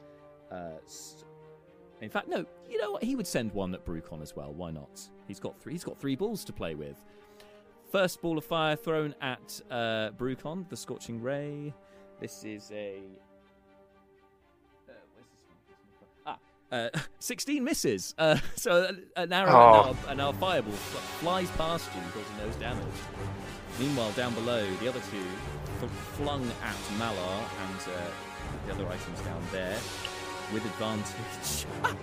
the first ball, uh, fireball, misses Malar and instead strikes uh, the um, some of the wooden crates down there, which they seem to have been filled with something flammable because they immediately start igniting. You can see straw and the like uh, down there. and the f- and the final one, 19 to hit Malar. 19 does hit. 19 does hit. So you take eight points of fire damage uh, from the, one of these scorching rays. Well, at least he hit with one, I suppose. Uh, and yes, in that so in that zone, it's difficult terrain, and it is starting to ignite. So in you, uh, so at the beginning of your turn, if you are inside that zone, you are going to take some fire damage. Uh, sorry, Malar. Uh, anyway, uh, so that's their turn. I, I don't think you need to apologise for an incredibly obvious trap turning out to be a trap. I'm sorry, my plan worked. uh, all right. I'm sorry for what I do. Uh, it is uh, Brucon's turn next. Um, this was the surprise round, though, so I'll say that. Um, so you're no longer surprised, and you float down, so you're now landed on the roof, ready to go for the next turn. So I can I can act as normal. Um, Uh, no, but no, because this is because this is the surprise round, and they are ahead of you in the initiative order. Oh no, no, that's right. Because you you you're not surprised. Sorry. Yes, of course you can act normally. Yeah, you float Splendid. down, have your turn. Yeah. So the two guys on the roof that I am I have just uh, alighted upon. Yes. Um, you mentioned another trap that, that they they've done that have they or is that I can see a spring thing. There is that is is, is there a trap ready to oh, go no, off that's, on there? uh, or- no, that's just uh, part of the book. That's the ring. Oh, okay. It's, it's okay. It- I was like in, intriguing. There's some sort of trebuchet configuration here. This could. Um, Bring Okay. loaded appears to Lego be board. a false Yeah. wall right to the back here. Uh, what what could this be? Uh, Yeah. Oh, no. It's it's a set. Don't look at it. Don't look at it. Um, so, okay. Yeah, the painted backdrop. Uh, d- don't look at the painted backdrop. Um, we, we're on a budget here, people. Uh, okay, so the two kobolds on the roof that I am on are armed with uh, uh, short bows. Did you say? Yeah. Okay. Uh, I well, I mean, Brucon's going to um, zip up to uh, a position to the left of the one closest to to the right. Uh, so it- basically, he's going to move so he's in melee range of both of them. Okay. Okay, and he's going to attack the one closest to the camera first. Okay. Uh, so this will be plus seven. Uh, 18. 18 hits. They have an armor Cool. class of 15. Excellent. Uh, Brucon is going to spend a ki point to do a stunning strike on that one. Alrighty. So Constitution saving throw DC 14. Uh, yep, coming up. 16 on the dice. Yep. Okay. Uh, second attack, uh, same target. Oh, hang on. Let's roll damage. Oh, Uh, yes, so- yes, yes. Uh, so 1d6 plus four. Damage for the first hit is uh, seven. Seven points of damage, nice. Actually, I'll probably need that again. Uh, then uh, the second of his two main attacks, same target. Uh, sorry, uh, you you just said something. Sorry. No, no, no, go ahead. Uh, I was just, just flavouring that you clocked him in the face and his uh, bit of blood. Go, Cool. carry on. Okay, uh, but he doesn't immediately go down. So follow up attack. Uh, that is uh, what did you said there? Armor class was 15, so that is a 15, miss. Yes. because that was a 14. Um, uh, then Brucon will bonus action, spend a ki point, flurry of blows, uh, another attack against that first one. Ooh. Okay. No, natty one. No. Um, it's stalled. It's stalled on the rim of my dice tray, very annoyingly. Uh, Um, with a natural one, I would say that for this round, um, as you kind of whirl around to do your flurry of blows, in your haste, uh, the tonfa slips from your hand, uh, so that's now on the ground within five feet of you. uh, okay. Oh no, you haven't got it out. You uh, haven't got it out, have you? Sorry. Um, yeah, I d- don't have it out. Also, that would have been an unarmed strike because monk bonus attack, bonus action attacks are unarmed strikes. Yeah, no, I, I, I know that. I, I was, it was more for the armor class uh, uh, deficit of losing the tonfa, but as you don't have it out, um, you did have a dagger, so uh, from cutting the rope. So we'll say that you dropped the dagger then. Okay, Brucon's down a dagger. Um, okay, and then the last attack, I was hoping to have uh, landed a stunning strike on this guy, but hey ho. Uh, oh, there- oh man. Okay, so that's uh, 26 to hit. Yeah. Um, so one more ki point for another stunning strike, and this guy takes uh, nine further points of bludgeoning damage. Okay, with nine points of damage, he looks incredibly ropey at this point, um, on his last legs, and you have stunned him. Excellent. Okay, uh, and with and with that, Brucon, when he does that, when, when Brucon connects for the second time uh, and sees the impact it has on this guy, he does the you know the hits the hits the um, uh, the the nerve that, um, and freezes this guy up for a second. Looks at the other one and says, "Are you absolutely sure you want to go through with this? I'm going to give you, uh, you you get one uh, op- you get one mulligan on this one." Uh, but that but but doesn't can't wait for a reply. That's Brucon's turn. Excellent. After Brucon, it is Seth. Uh, so to pull back uh, the camera a little bit, Seth, you were just just back here. How far away am I? Uh, so you're uh, uh, from from from what? Far away from what? Uh, someone to kill. Uh, the three by, by Malar. So the three by Mar- Ma- bleh, by Malar are cowering on the floor. Um, uh, they're not attacking or that's- drop their oh. weapons. Uh, but Oh. you would have observed the two on the roof who've just pushed down all those crates. Um, obviously, uh, they are up a building about 15 feet up. Yeah, I don't don't want to attack the cowering kobolds. That's slightly cruel. That's too dark even Um, Cool. Can I see? So can I see one on the roof? yeah, you can see two. Cool. I'm going to cast hex on Oh, one of them. uh, I'm Yeah. so, so I'm so sorry. Um, I've completely cocked up because uh, this was the surprise round. So this round, you so you're no now lo- no longer surprised, but that is the end of your your turn. So sorry, sorry, Seth. We'll come back to you. I'm really sorry. I, I completely messed that up. Then Neris, then Leo, then Malar. None of you are surprised anymore. None of you are surprised about what's going on here. So I'm so sorry, James. Uh, but keep park that for your next turn. That I can wait. Sorry. Okay. Um, so that means we go all the way around uh, to the top of the board. Uh, the three in the uh, in the street are still cowering before you, Malar. Um, they have not moved. They aren't armed, but they are. They're sort of. You hear them begging pathetically for their lives. Oh, we're sorry. We're so sorry. Um, and it's uh, so it's then the guys on the roof again. It's their turn. So the ones who have pushed down um, the uh, barrels and stuff, then whip out their short bows and uh, observe. Well, they would they would definitely see the three of you, uh, you uh, spellcastery types, you sorceress, warlocky types, hanging around the street. Um, but they also can see their quarry Malar in the fire. Um, so yeah, they they they will go with the majority and they will keep attacking Malar. So they whip out their short bows.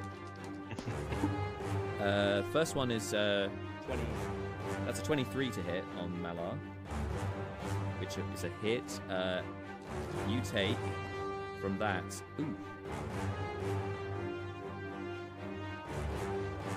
Ah, Sorry, you take 12 points of piercing damage from a single short bow arrows. It flies down at you. Then the second one shoots and misses completely. Um, in, in fact, um, the arrow strikes. Uh, it barely misses one of the cowering kobolds. Actually, this last arrow. Um, These guys should consider changing their name from Crafty Crew to Keystone Cops. Lovely, love it. Uh, the uh, the two facing um, facing Brucon. One of them is stunned, which I need to Yep. now remind myself of what that in, what that would entail if he was to attack. Can't do attack. anything. We can't do anything until the end of your next turn, right? End of my next turn, yep.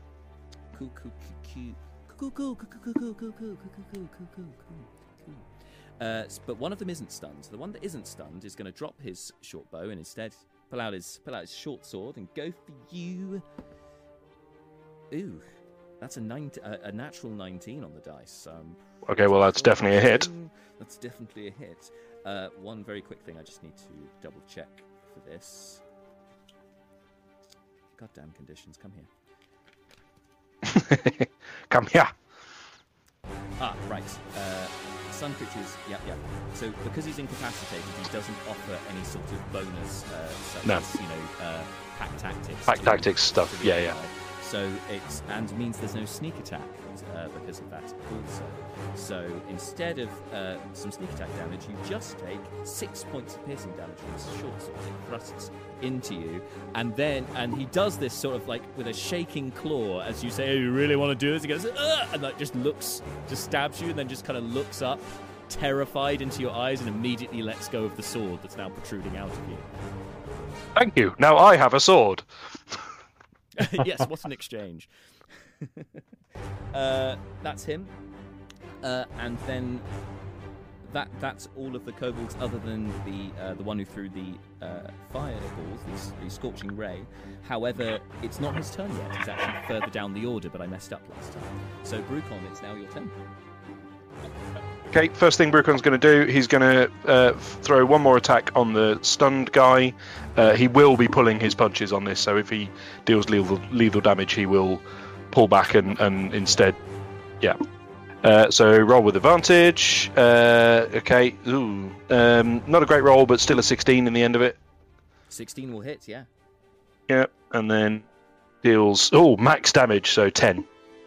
Oh, and with that crunch, you kind of clock him across the jaw, and uh, like the last sort of, the last breath, just uh, in fact, you kind of when you hit him in the jaw and then finish up with a sort of elbow to the to the uh, to the stomach, and he just wheezes and collapses to the floor. Uh, he is still alive, but very much unconscious at this stage. Uh, you have yes, you've knocked him out. Nice. Grant. Okay. Brucon now turns to the the other guy, ostentatiously drops the sword, the short sword, and boxes stance and pops him in the face uh, with an unarmed attack uh, as his second main attack. Uh, so that will be a oh god garbage roll eleven. Um, but he will. Uh,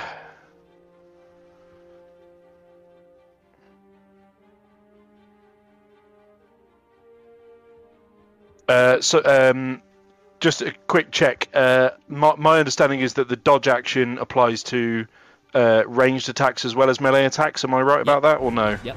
Yeah, that's right. I believe that's right. Okay. Um,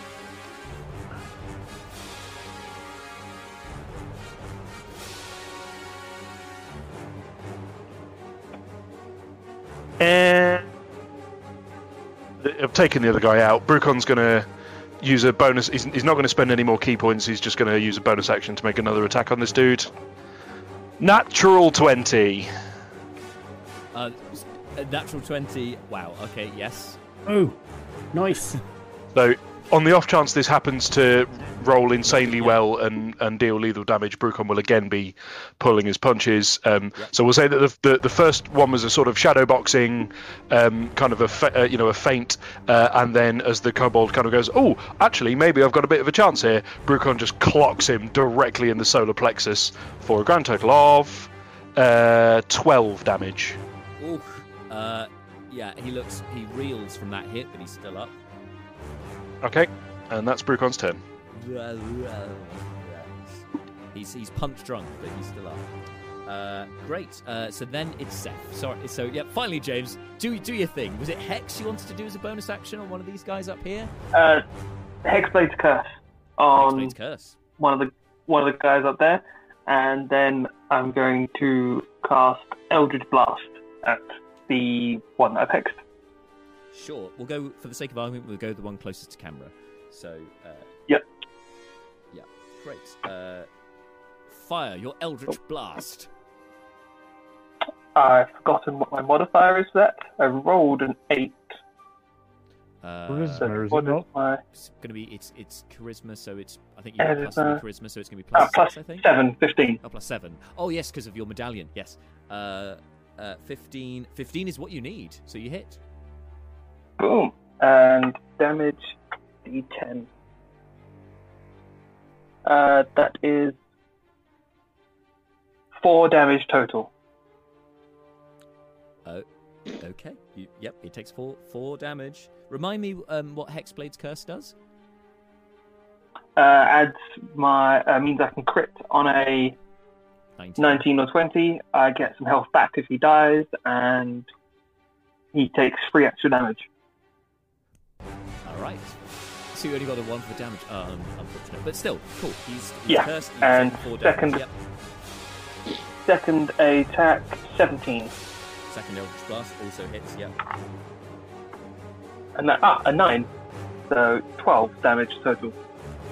So yeah, uh, so with those two blasts, the first one barely tou barely touches him, and he sort of goes to laugh.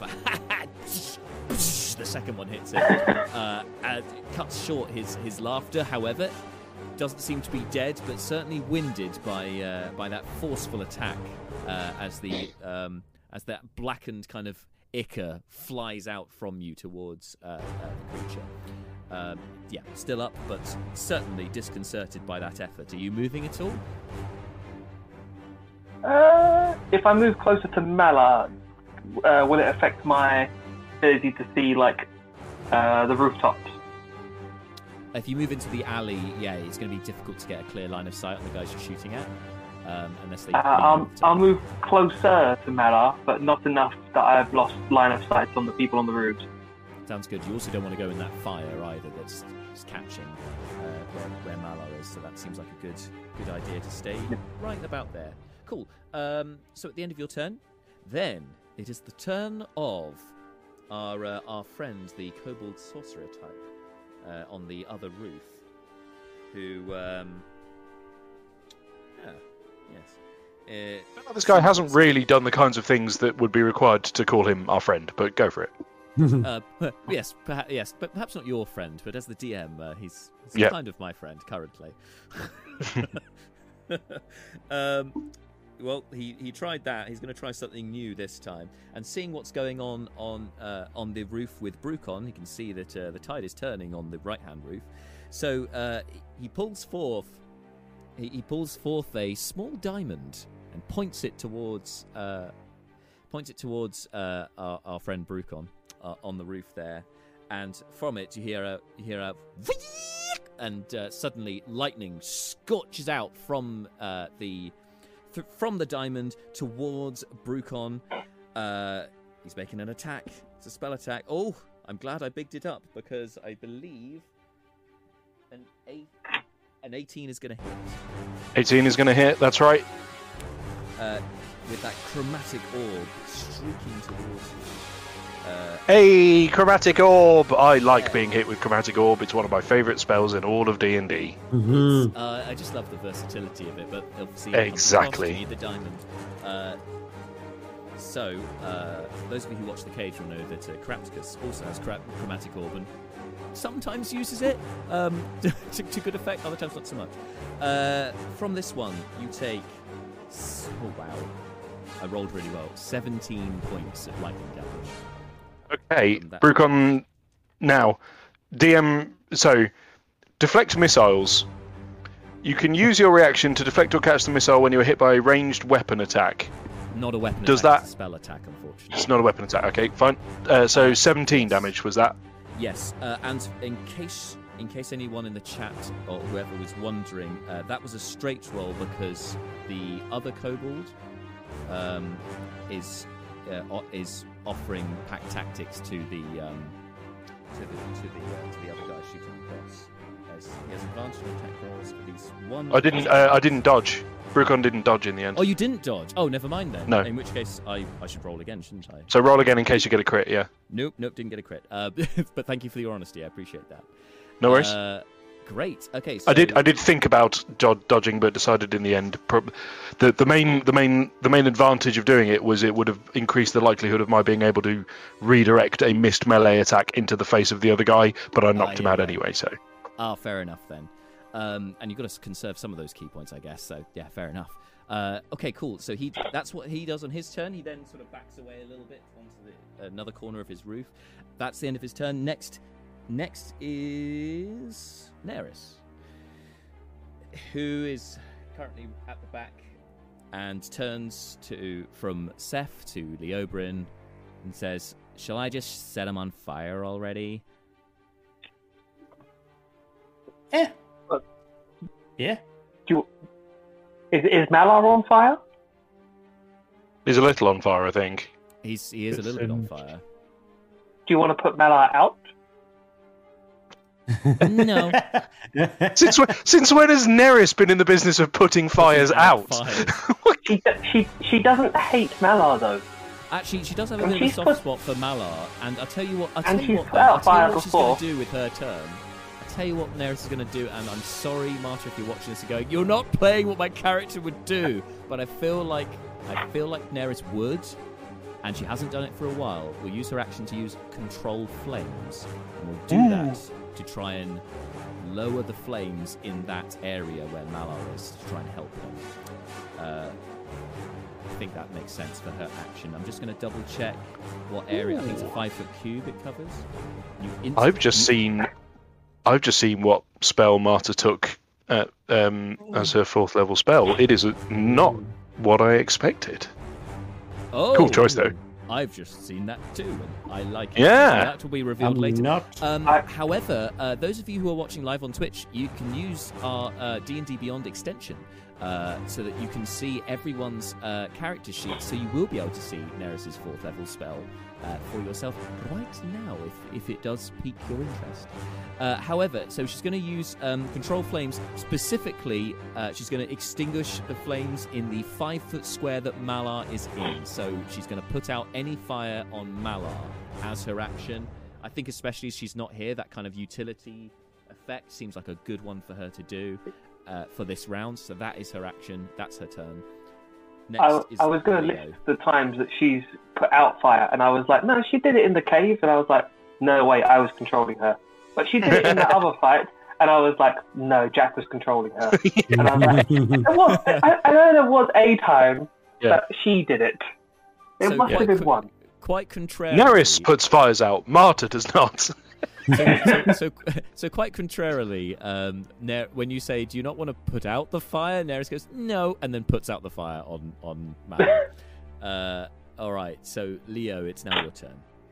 All right. So numbers wise, there's some up top and then some. d- I, Yes, you can, you can you spot. Um, you've got a clear line of sight on uh, two of them at the front. You know that there's a third one who's been throwing some sort of magic at the back, but due to the um, his lack of height and the fact that he's moved back, he's got half cover currently from from you, but you can just about see him. okay, and the things by Malar are not There doesn't seem to be combat- combatants currently. They're, they're carrying. Oh, those. Okay, they are kobolds, but they're. Gotcha. Right. Okay. Um, I think. Uh, I think we should just. Um, yep. Uh, gonna gonna major image dragon. I think. What kind of what kind of dragon? What do you want it to look like? No. I'm gonna major image a gold dragon. Ooh. Okay. And I'm gonna major whereabouts do you want this dragon to uh, manifest? Um, you know, this is in a this is in a town. Let me just see. Can I make it move? Uh, okay, so I can't make it move on like it. I can't make it move like somewhere else. Initially, I don't think. Um. So I will make it appear uh, on like a building behind the the rooftop kobolds. Yes, Um, the flat at the so back. that- yes, the scenery. yeah, so so that they're so that they're not looking the direction that I'm manifesting a dragon. Okay. Um, uh, but it will make uh, dragon noises, etc., etc. Seems completely real, including sound, smells, and temperature appropriate to the thing depicted. Love it. Uh, Uh, And then I'll go, oh look, a dragon. okay, I, I think you need to move forward so that everyone can see you. And as you point over, oh look, a dragon! And they hear, roar. So uh, the three of them cowering on the floor, like kind of peek behind them and go, ah! Uh, like this massive gold dragon appears out of the wall behind them, snarling, breathing fire. The rest of it. Um, I'm going to make them make morale checks. For those who aren't already surrendering. Oh wow. Oh my god. All right. okay. Okay. That's uh, that's very interesting. Okay. Uh, so that happens. Uh, some of them look terrified. Uh, some of them look like they may have shat themselves. It's uh, it's a s- it's a very scary uh, image of this gold dragon. Even Seth and Neris and Malar are all a bit taken by surprise by this sudden appearance of the dragon until they go, "Oh, hang on, the Oberyn said it. He's done this before because you've done it. You did it at the Eyrie. You made a dragon. So I did your indeed. party are not that are not as scared, or at least not for as long. Okay, I love it. Um, I've made the morale checks, but you will see we'll see how that plays out on their next turn in the order. But you've done that. Is there anything else you want to do with your turn? Uh, I've done an action, I've done a move. That is the full I've, I've range done of a turn. things. I've done a turn. I have created uh, the image of a dragon in a country that worships dragons. Everything's fine. Yeah. a dragon in there now. Lovely. Thank you very much. You're wel- quite welcome. Thank you for bringing the dragon back. It's, this really is a festive treat. All right. Speaking of festive treats, there was another shameless plug I completely forgot about, but I will mention it at the end of today's stream, which will probably be just after this combat. All right. So, um, so that's Leo's turn. Then it's Malar. Malar, you would have taken fire damage, but Neris has oh so kindly put out the fire around you. However, the rest of the fire still exists in the other squares. Um, so yeah, don't don't don't move around in there. What do you want to do? I, I, I, here's what I want to do and how you want to manage it, or if it's even possible, that's your call. Okay. Uh, I just want to put my my head down, and then I want to run directly in front of me, just Uh, through the towards dragon, kobolds. Through the kobold. Yeah. okay. Uh, for this, make an athletics check. I'll treat this just as uh, as movement for now. Um, unless you do anything more significant, I don't think it needs an action. It's uh, it's 18 on the check. 18. All right. You bow your head down. You charge. You bowl critter out of the way as you charge Oh no, Leo! dragon. Uh, Brucon! Oh no, oh, no! I'm, I'm on a bit of a camber here. Uh, everything's uh, You're also taking some distance everyone. from your mic. sorry, everyone. No. Yes, I forget. I forget every time I move. It's a it's an o- oh it's a unidirectional mic. I, I cannot move away from this microphone. Right. Anyway, um, yes. So you do that. You charge through into the dra- into the dragon's maw. Charge into it. You keep running, and you, you obviously know this is an illusion, so you haven't just been swallowed by a dragon. Uh, yes, you're now further down the alleyway, and you can see that at either end there are further sort of little side paths going left and right if you wanted to, you know, try and run out of this particular alleyway. It's not a dead end. Uh, I can't. Can I see any of the rooftop kobolds from where I am? No, you have not got a good line of sight. On... Oh no, sorry. Uh, you would be able to see the one that Brucon's fighting. Actually, it does have half cover, but you'd be able to see it. Yeah, go on then. I'll toss a. Um, I'll I'll toss a. Toll the Dead. Yeah. Toll the Dead. Uh, so that is a wisdom save, please. Wis- wisdom save. DC 15. Um, I ha- it's got a 17 on the dice, but they're not particularly wise. So 16 passes. Yep. Okay. Fine. Uh, that's it. I'm. I'll. I'll. Yeah. I'm done. Okay. Uh, cool. Uh, you're out of the fire, which is good start. Right. Uh, it's then the kobold's turn. Uh, so the one that Brucon's fighting, that uh, was fighting, that uh, stabbed disordered. He's not stunned, is he? No, I didn't stunning strike him. Uh, so he now has no sword because it's currently in Brucon. And he's now seen a, a, a giant gold dragon appear. You hear him screech, Zesk! Zeska's returned! Ah! And he starts running away. He, he just flees immediately. Uh, you can make an opportunity attack if you'd like. Uh, I think Brucon will allow him to get away. Okay. Generous, I like it. He immediately runs to the edge of the roof and then. These guys aren't, you know, they're not monks. Then these guys aren't like monks. They're not, you know, uh, seriously. Like I, I think Brucon has clocked the, you know, he was he was looking around him at the people and the and the buildings just before this, and I think he will have clocked that, you know, there's a lot of people who are hard, down on their luck uh, right now, Yeah. and and I don't think he's in a particularly murdery mood as a result. That's entirely fair. Um, however, this uh, uh, this kobold, uh, in his fear uh, and in his lack of sense and his low wisdom don't. score, as he goes to run off the roof, he then tries to clamber down, and you hear him slip and fall down off the roof, and you hear a crunch as he lands on the lands on the street below. Apparently, he's either knocked Well- himself out or worse. Well, my hands are clean. yeah, yes, you did not cause his death. Also, Uh, on a more practical level, uh, Brucon, the, opportunity attack use your reaction or no? Yes. Yeah, I thought they did. So Brucon is uh, not unhappy to still have his reaction available to use. uh, these two who had uh, pushed down the um, push down the crates, and one of which had been blasted terribly by uh, Seth's Eldritch Blast, is equally done with this shit. Uh, seeing the uh, the dragon appearing, uh, drops his drops his short bow and goes, "Yeah, to, he- to hell with all of you!" and just runs towards the end of the roof. He's going to try and climb, but oh my god, he falls off the roof. Gee, oh no! Again, it's Keystone Cops time. It's you know How did they get on the roof? Ah! well, it seems that in their haste, they're not. Uh, to get off the roof, they are um, not being as dexterous as they normally would be. Uh, you hear another cr- another crunch as that one falls off the roof.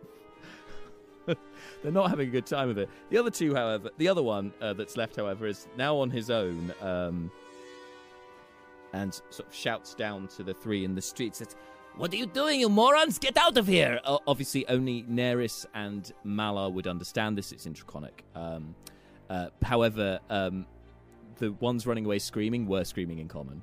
Um, that one uh, who was shouting orders then draws another arrow and takes a shot. Um, this time, uh, yeah, this time it would be it would be at Brucon. Uh, that's where fo- fire seems to be focused. Um, that's a twenty-one to hit. Uh, so Cool, cool. Bru- so Brucon, you take five points of piercing damage, but this is No. a ranged weapon attack, so you can now use Yeah. your reaction to do deflect missile. I- I legit don't need. I, I, I do that, but I don't need to roll anything if he does five damage. I automatically reduce it by uh, more That's than it's like your would be needed. modifier plus a d10 or something, isn't it? it's uh, um, your Dex modifier plus your class level. So Oh. the bonus, the bonus to the D10 is plus eleven. Oh, okay. So yeah, you just so he he's like yeah, yeah, he sh- barks some orders down at the three below, takes a shot, and you instinctually just turn around and badass catch the arrow mid-air. Yeah, No and and I'm gonna spend a ki point to send it back his way. Yes, yes. Deflect missile attack. Go monks. Yeah. So that is a oh no, yeah, does not hit. Roll a three. Dodges out of the way, but uh, seems quite perturbed by that. Uh, he was not expecting that. Uh, eyes go wide for the briefest of moments as the arrow goes towards him, and then he ducks out of the way. Uh, that are that that are that be the kobolds that be. Brucon, it's now actually your turn. Cool. Brucon is going to um, move over to the uh, the far, uh, the, the the other end of the building that he's on. Uh, he's going to bonus action, uh, step of the wind, to double his jump distance. Okay. So I've got I've I've looked it up on a jump calculator. With step of the wind active, Brucon with a ten foot run up, Brucon's long jump is twenty eight feet. Yep, that you you would actually. I mean, you you won't you won't need to do your longest jump because otherwise you would catapult over the other roof and Yeah, no, no, I know. He's, he's not jumping. He's not jumping as far as he can, but he is jumping enough to get across. Uh, that's the get- that's the wizard. The second roof and safely land on a fallen yeah. kobold on the ground. Yeah, he's, yeah, just kind of like the, the world's most Rough epic and ridiculous two-footed stomp onto this extremely unfortunate kobold. No, he doesn't do that. This is the sorcerer kobold in front of me, right? That's right. Cool. Okay, uh, Brucon is going to attack it. Uh, right, make Uh, that is a 14, which I'm pretty sure doesn't hit. Unfortunately, no. Fourteen misses. Okay. Second attack. Please roll better. Ah, I missed the tray. Oh my god.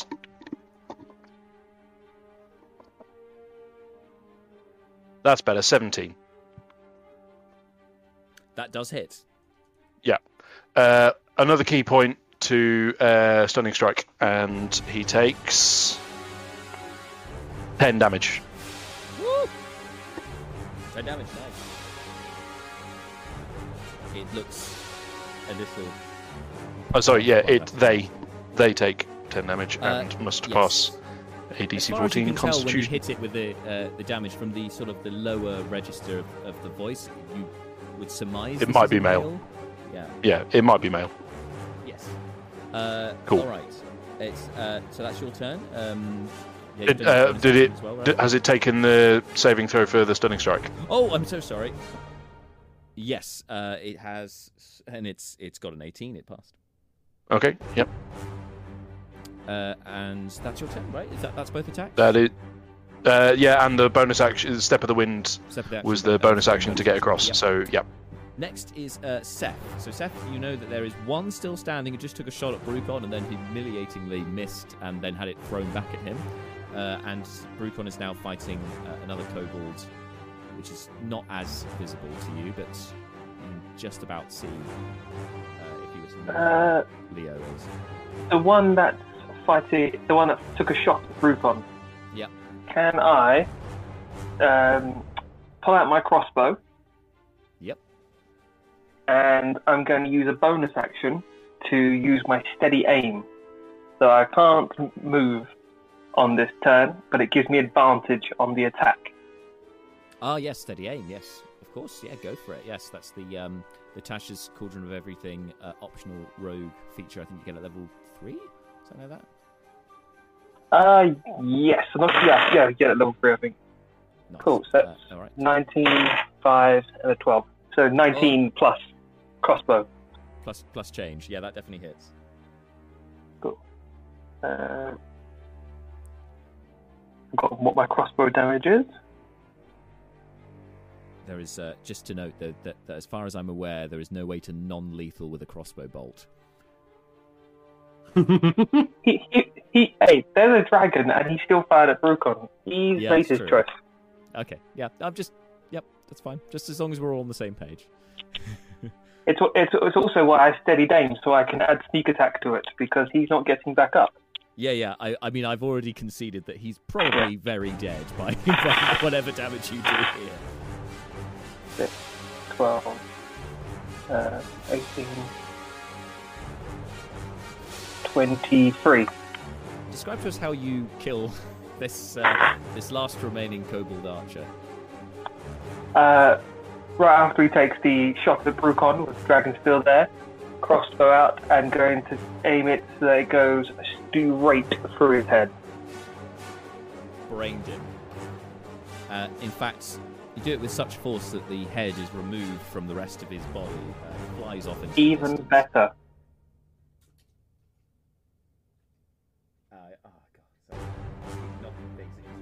Very slight camera on this, uh, this unstable surface. All right, great. Another one bites the dust. That means that o- the only combatant left is the sorcerer. Um, it's now Neris's turn. I'll say that yeah, she still she'll, she'll use her action again, put out another section of the fire. Um, hoping to kind of clear a path through the fire. So another control flames for her. Hello, Keyblade. Thanks for joining us. Um, and then it's Leo's turn. Uh, yes, it is indeed. Um, gonna. Well, pretty much done. Uh, Yeah, just the, just the one uh, combatant left, the um, the sorcerer. You've got the three cowering, um, but that's it.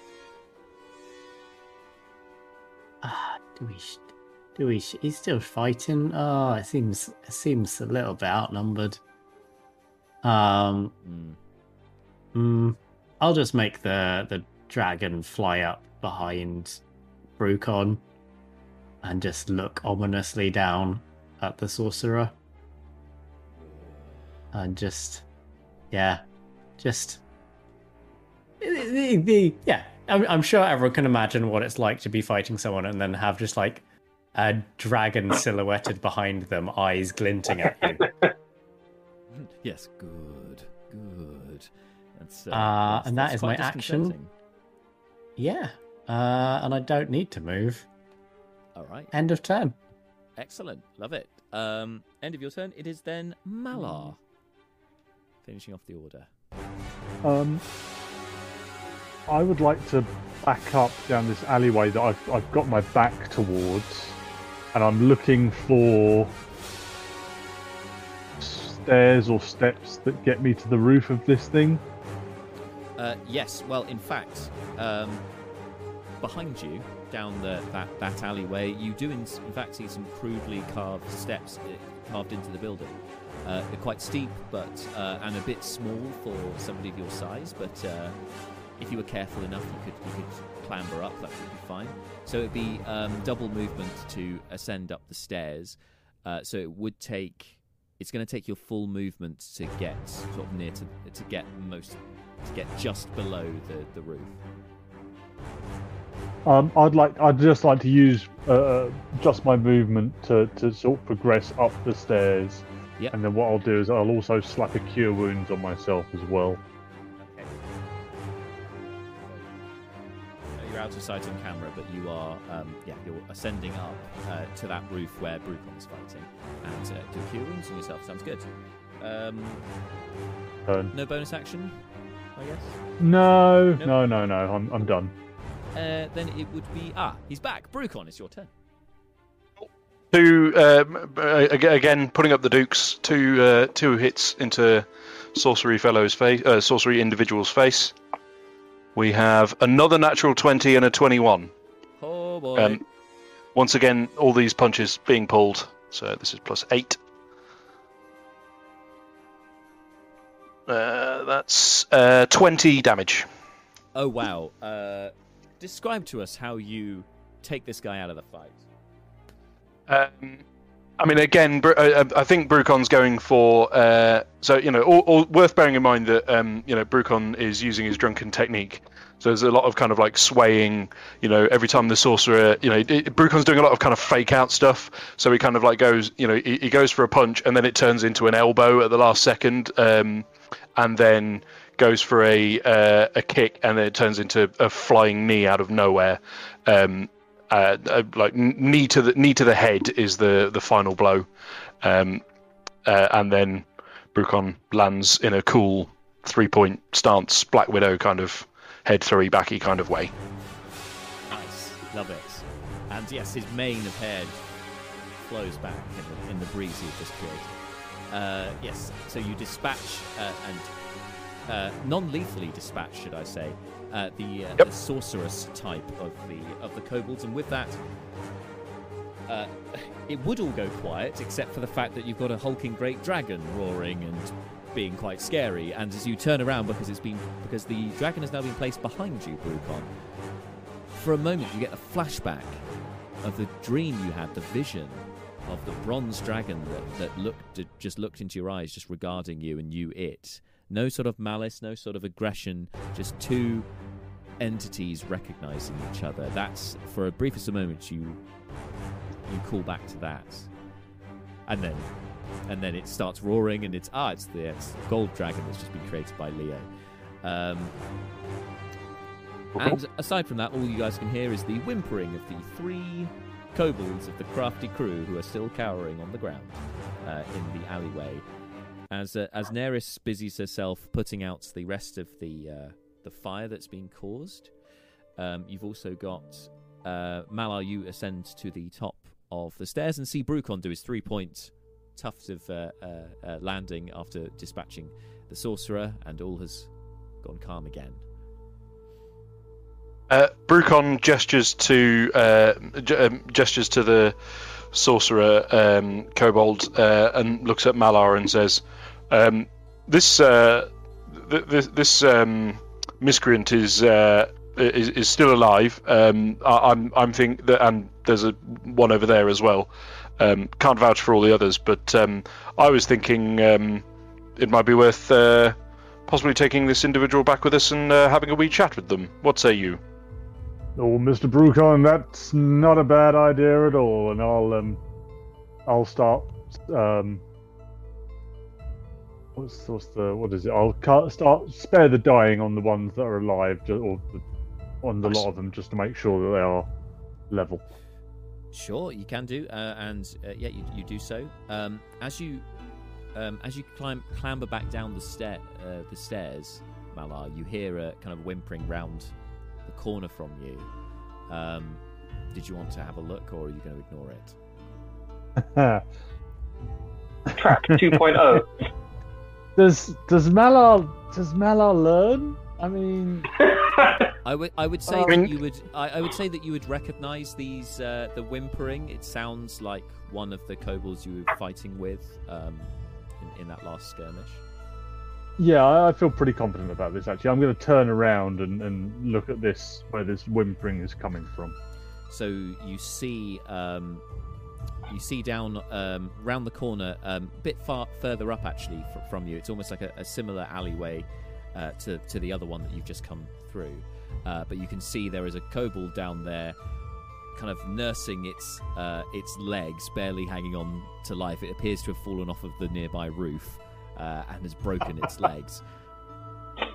Uh, I will. I will go over to it, and I will. Um...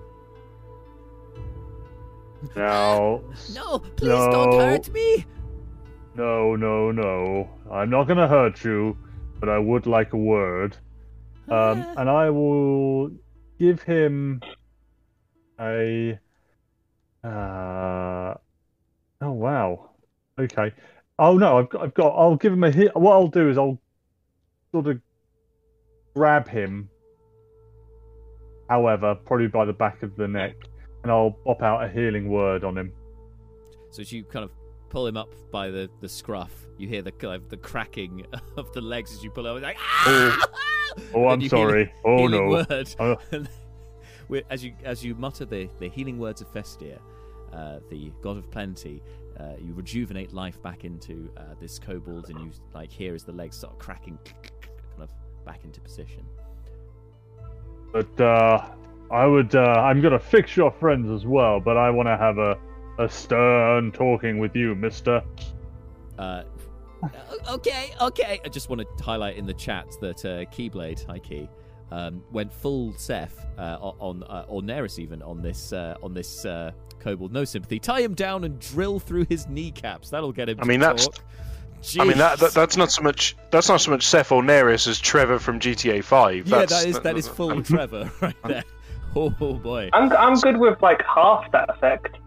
Yeah, d- d- you- work in progress, Seth. Wait, are other people like in the room? Because then then that's fine. We'll see what happens to that guard captain, right? Um, so, uh, uh, so yes, Malar, you, you um, want to have a, wo- a word with him, and he's like, "Yeah." he kind of looks dumbfounded down at his legs. "Uh, yes, holy man, yes, yes, I will do. What, what do you want? Yes, what, what, what, what do you want? Still speaking in Draconic, Oh. of course, but you have tongues. Yeah, I, I, I, I make sure he's not got any weapons, then I just slap him over the back of my shoulder, firm grip on him, and then I head back to Brucon. Yeah, Brucon, by the way, has um, deactivated the boots of speed. Yep, makes sense. Okie dokie. And, and have you climbed down as well, Brucon, taking this sorcerer with you? Yeah, uh, I mean, I, I, I think Brucon would just toss the kobold over his shoulder and then just jump off the roof Just and jump off float the roof down. And float down, yeah, because he's got the ring of feather falling. It makes total sense, yeah. So, uh, so you now have two. Uh, dr- well, you pointed towards the third one as well. So I'd say that you know if the others w- uh, cooperate, you could, yeah, over the next minute or so, uh, gather up uh, the uh, your kobold charges. So you have the three who are unconscious. Well, two that's unconscious, one that's over Malar's shoulder that's now recently had its legs fixed, and the three Komodo, Critter, and Kevin, uh, who were just cowering uh, in the in the alley. Uh, they are uh, they are all your charge. You have six kobolds. Where are you going? What are you doing? That's Bronzalurgy. Yeah. Back to Bronzalurgy. Sounds good with your six kobold charges, and you uh, as you exit the alleyway, you start hearing one, then two, and then a, a whole host of people applauding you. Ah, the pit champions have done it again. They have thwarted the crafty crew. Yes. Woo! Lots of These guys weren't a legitimate problem, were they? I mean, you don't. You have heard of the crafty crew. They've been mentioned as a problem. Um, I mean, but this is not they to say this is all of them. This is some of them. Smile and wave, fella. Smile and wave. they, they've been mentioned enough that it seems like that there are ra- a rather large host, uh, the crafty crew. This may just be a small contingent of them, but nevertheless, you've done a good thing here, you guys. Uh, as We're you've got the heroes. six prisoners. You're heroes. This is probably heroes doing and all we've- sorts for Leo's mission, right? Oh yeah, and we've definitely not angered a local gang. Definitely not angered the local gang. Definitely not. Ah, but yes. it's so much easier once you've angered them. They come to you. Yeah. So full of full of cheer, you head towards Bronzalurgy to celebrate your victory and then to plan your next steps in the investigation. And who knows, maybe Um, these kobolds could be useful. Just just before you say whatever else it was you were about to say, um, Jack, uh, one other thing. Um, while Brucon is floating down off the roof, he will quickly go through the, this kobold's pockets in case he happens to have any narcotics on him. Oh, sorry, the, the, it. But yeah, but Ah, quick, yes. quick, uh, good, good, quick good. pat down. Hand check. You have a quick sleight of hand check. Yeah, let's rob the kobolds. I like this. What's the rest of them got? Let's rob the robbers. It's Oh, then, right? 23. you do find a one uh, uh, you find one rolled up pristinely kept um, cigarette i guess of or cigar should i say of nation's favorites. You can smell instantly that that potent uh Yeah, yeah. This is the same smell, stuff that they slightly were- rotten. This is the same stuff Same that they were. Um, yeah, yeah, yeah. that the deal was going down with that you recognized. Yes yes. You have some nation's favorite. Uh, yeah you have yes one one joint of nation's favorite. There you are. Um, uh, Can okay, we so- search the other kobolds for like weapons and such like that? Yeah, they all have. Um, those who didn't drop them would have short swords and short bows uh, and daggers. Yeah, taking all their weapons away from them. Are, are you going to carry the weapons, Seth, or are you just going to dispense them? I don't Or feel like we somewhere. should be leaving weapons on the street. Like this seems counterintuitive of the heroes. Where You do. Uh, you Yeah, would that was have, it. You would see um, after a little while, uh, as you head back to Bronze Bronzalurgy, you would see uh, one of the uh, one of the city guard.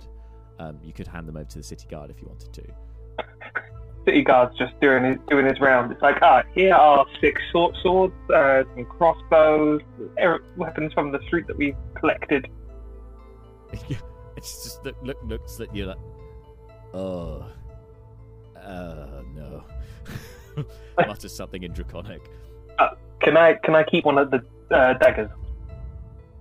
Okay, so you give all the weapons to him, and then like on the top there's a dagger. You just go, I'll just have that, and he just kind of looks. He just kind of looks a little incredulous, and then just shrugs, and starts heading off with these weapons to who knows where. Um, but anyway, um, so this happens, and uh, as you're heading back to Bronzalurgy, Malar, your thoughts turn to Festir, and because it felt like he really was with you um, for a moment, and he felt like he was deceiving you at first in the sense that you know you wanted to do a good deed and help somebody less fortunate than yourself with the abundance that you have, as you know you follow the god of plenty. But you did manage to help somebody in need in the end. It just wasn't the source that you thought it was going to be, with a kobold with broken legs uh, that you managed to heal through Festir's magic. And along those thoughts of Festir is where we're going to leave things with the campaign for today uh, until next year. However, Festir is very prominent in our special festive uh, one shot that will be next week because I forgot to announce at the beginning of the stream. Shameless plug! We're having a very, a very many lands Festmas. That's this time next week. It'll be from 7 p.m. Starting a little bit earlier because it's going to be a one shot. Uh, 7 p.m. here on the channel. Um, it's still within the Many Lands campaign. However, it is with totally new characters for this one shot. Uh, in fact, shall I read the uh, the little primer that I, ga- I sent to you guys? I think that's probably Go for idea, it. isn't it? Yeah. Yeah, go on. I mean, maybe not, maybe not the entire thing, but the but the, Yeah. the blurb for sure. The, the, the, the blurb, of course, the, yeah, the, the most important points uh, from it. Ah, great. I moved it and now can't open it. One second. It's just live streaming, everybody. this, this is where these things come up. I live streamed once. I had a one had a quest that I created. Uh yes. Uh where have I put it? Ah! Uh, I tell you what, I've got it on Discord. I'll open it there. Uh, I was going to say I'll I'll pull it up on Discord if it's not. Yes, I sent it to you guys, and it was in. Oh no, there it is. Got it. Technical and organisation. I got it. Thank you, guys. Far to the north, the Great Ice Reef, which is noted on our map that you can see. Uh, actually, it's, you can't see it on the map behind me; it's too far north. But it is on Yeah. the full map of the many lands, which you can see on our World Anvil page.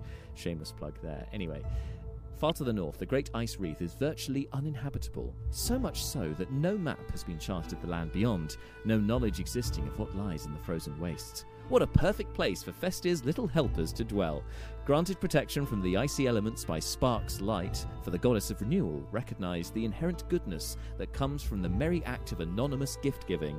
Festir- Festir's helpers have lived an isolated but nonetheless merry life in their log cabin enclave, taking great pleasure in making gifts, drinking eggnog, and eating various roasts. For root vegetables and some animals can still be hunted and gathered in the far north, and the enclave also comes with a hen house. This culminates in Festir's chosen helpers delivering presents to all the good and godly in the many lands on the night before Festmas in Festir's Pegasi led flying chariot. This year started like any other for, uh, for Festir's helpers, all building towards that cheery day in the middle of winter. With three days to go, the helpers have a problem. Festir's Pegasi have gone missing. With the clock ticking, will the many lands have a Festmas at all? Only if a little group of helpers can be a big help. Uh, so that, that is uh, that sets us up for a very many lands Festmas next week, which uh, I hope uh, those of you who can make it um, out of the players will join me for. Um, I look forward to seeing your little uh, your creations, your characters, because um, it turns out that Festir's helpers are not just little; they come in many shapes and sizes. So we shall see uh, what you come up with uh, for that little adventure. And uh, for those of you who like your little tie-ins and callbacks, there will be some little little tidbits of lore and stuff that connects to the main campaign within that one shot as well. So there- there'll be some flavour in there because it is part of the same world.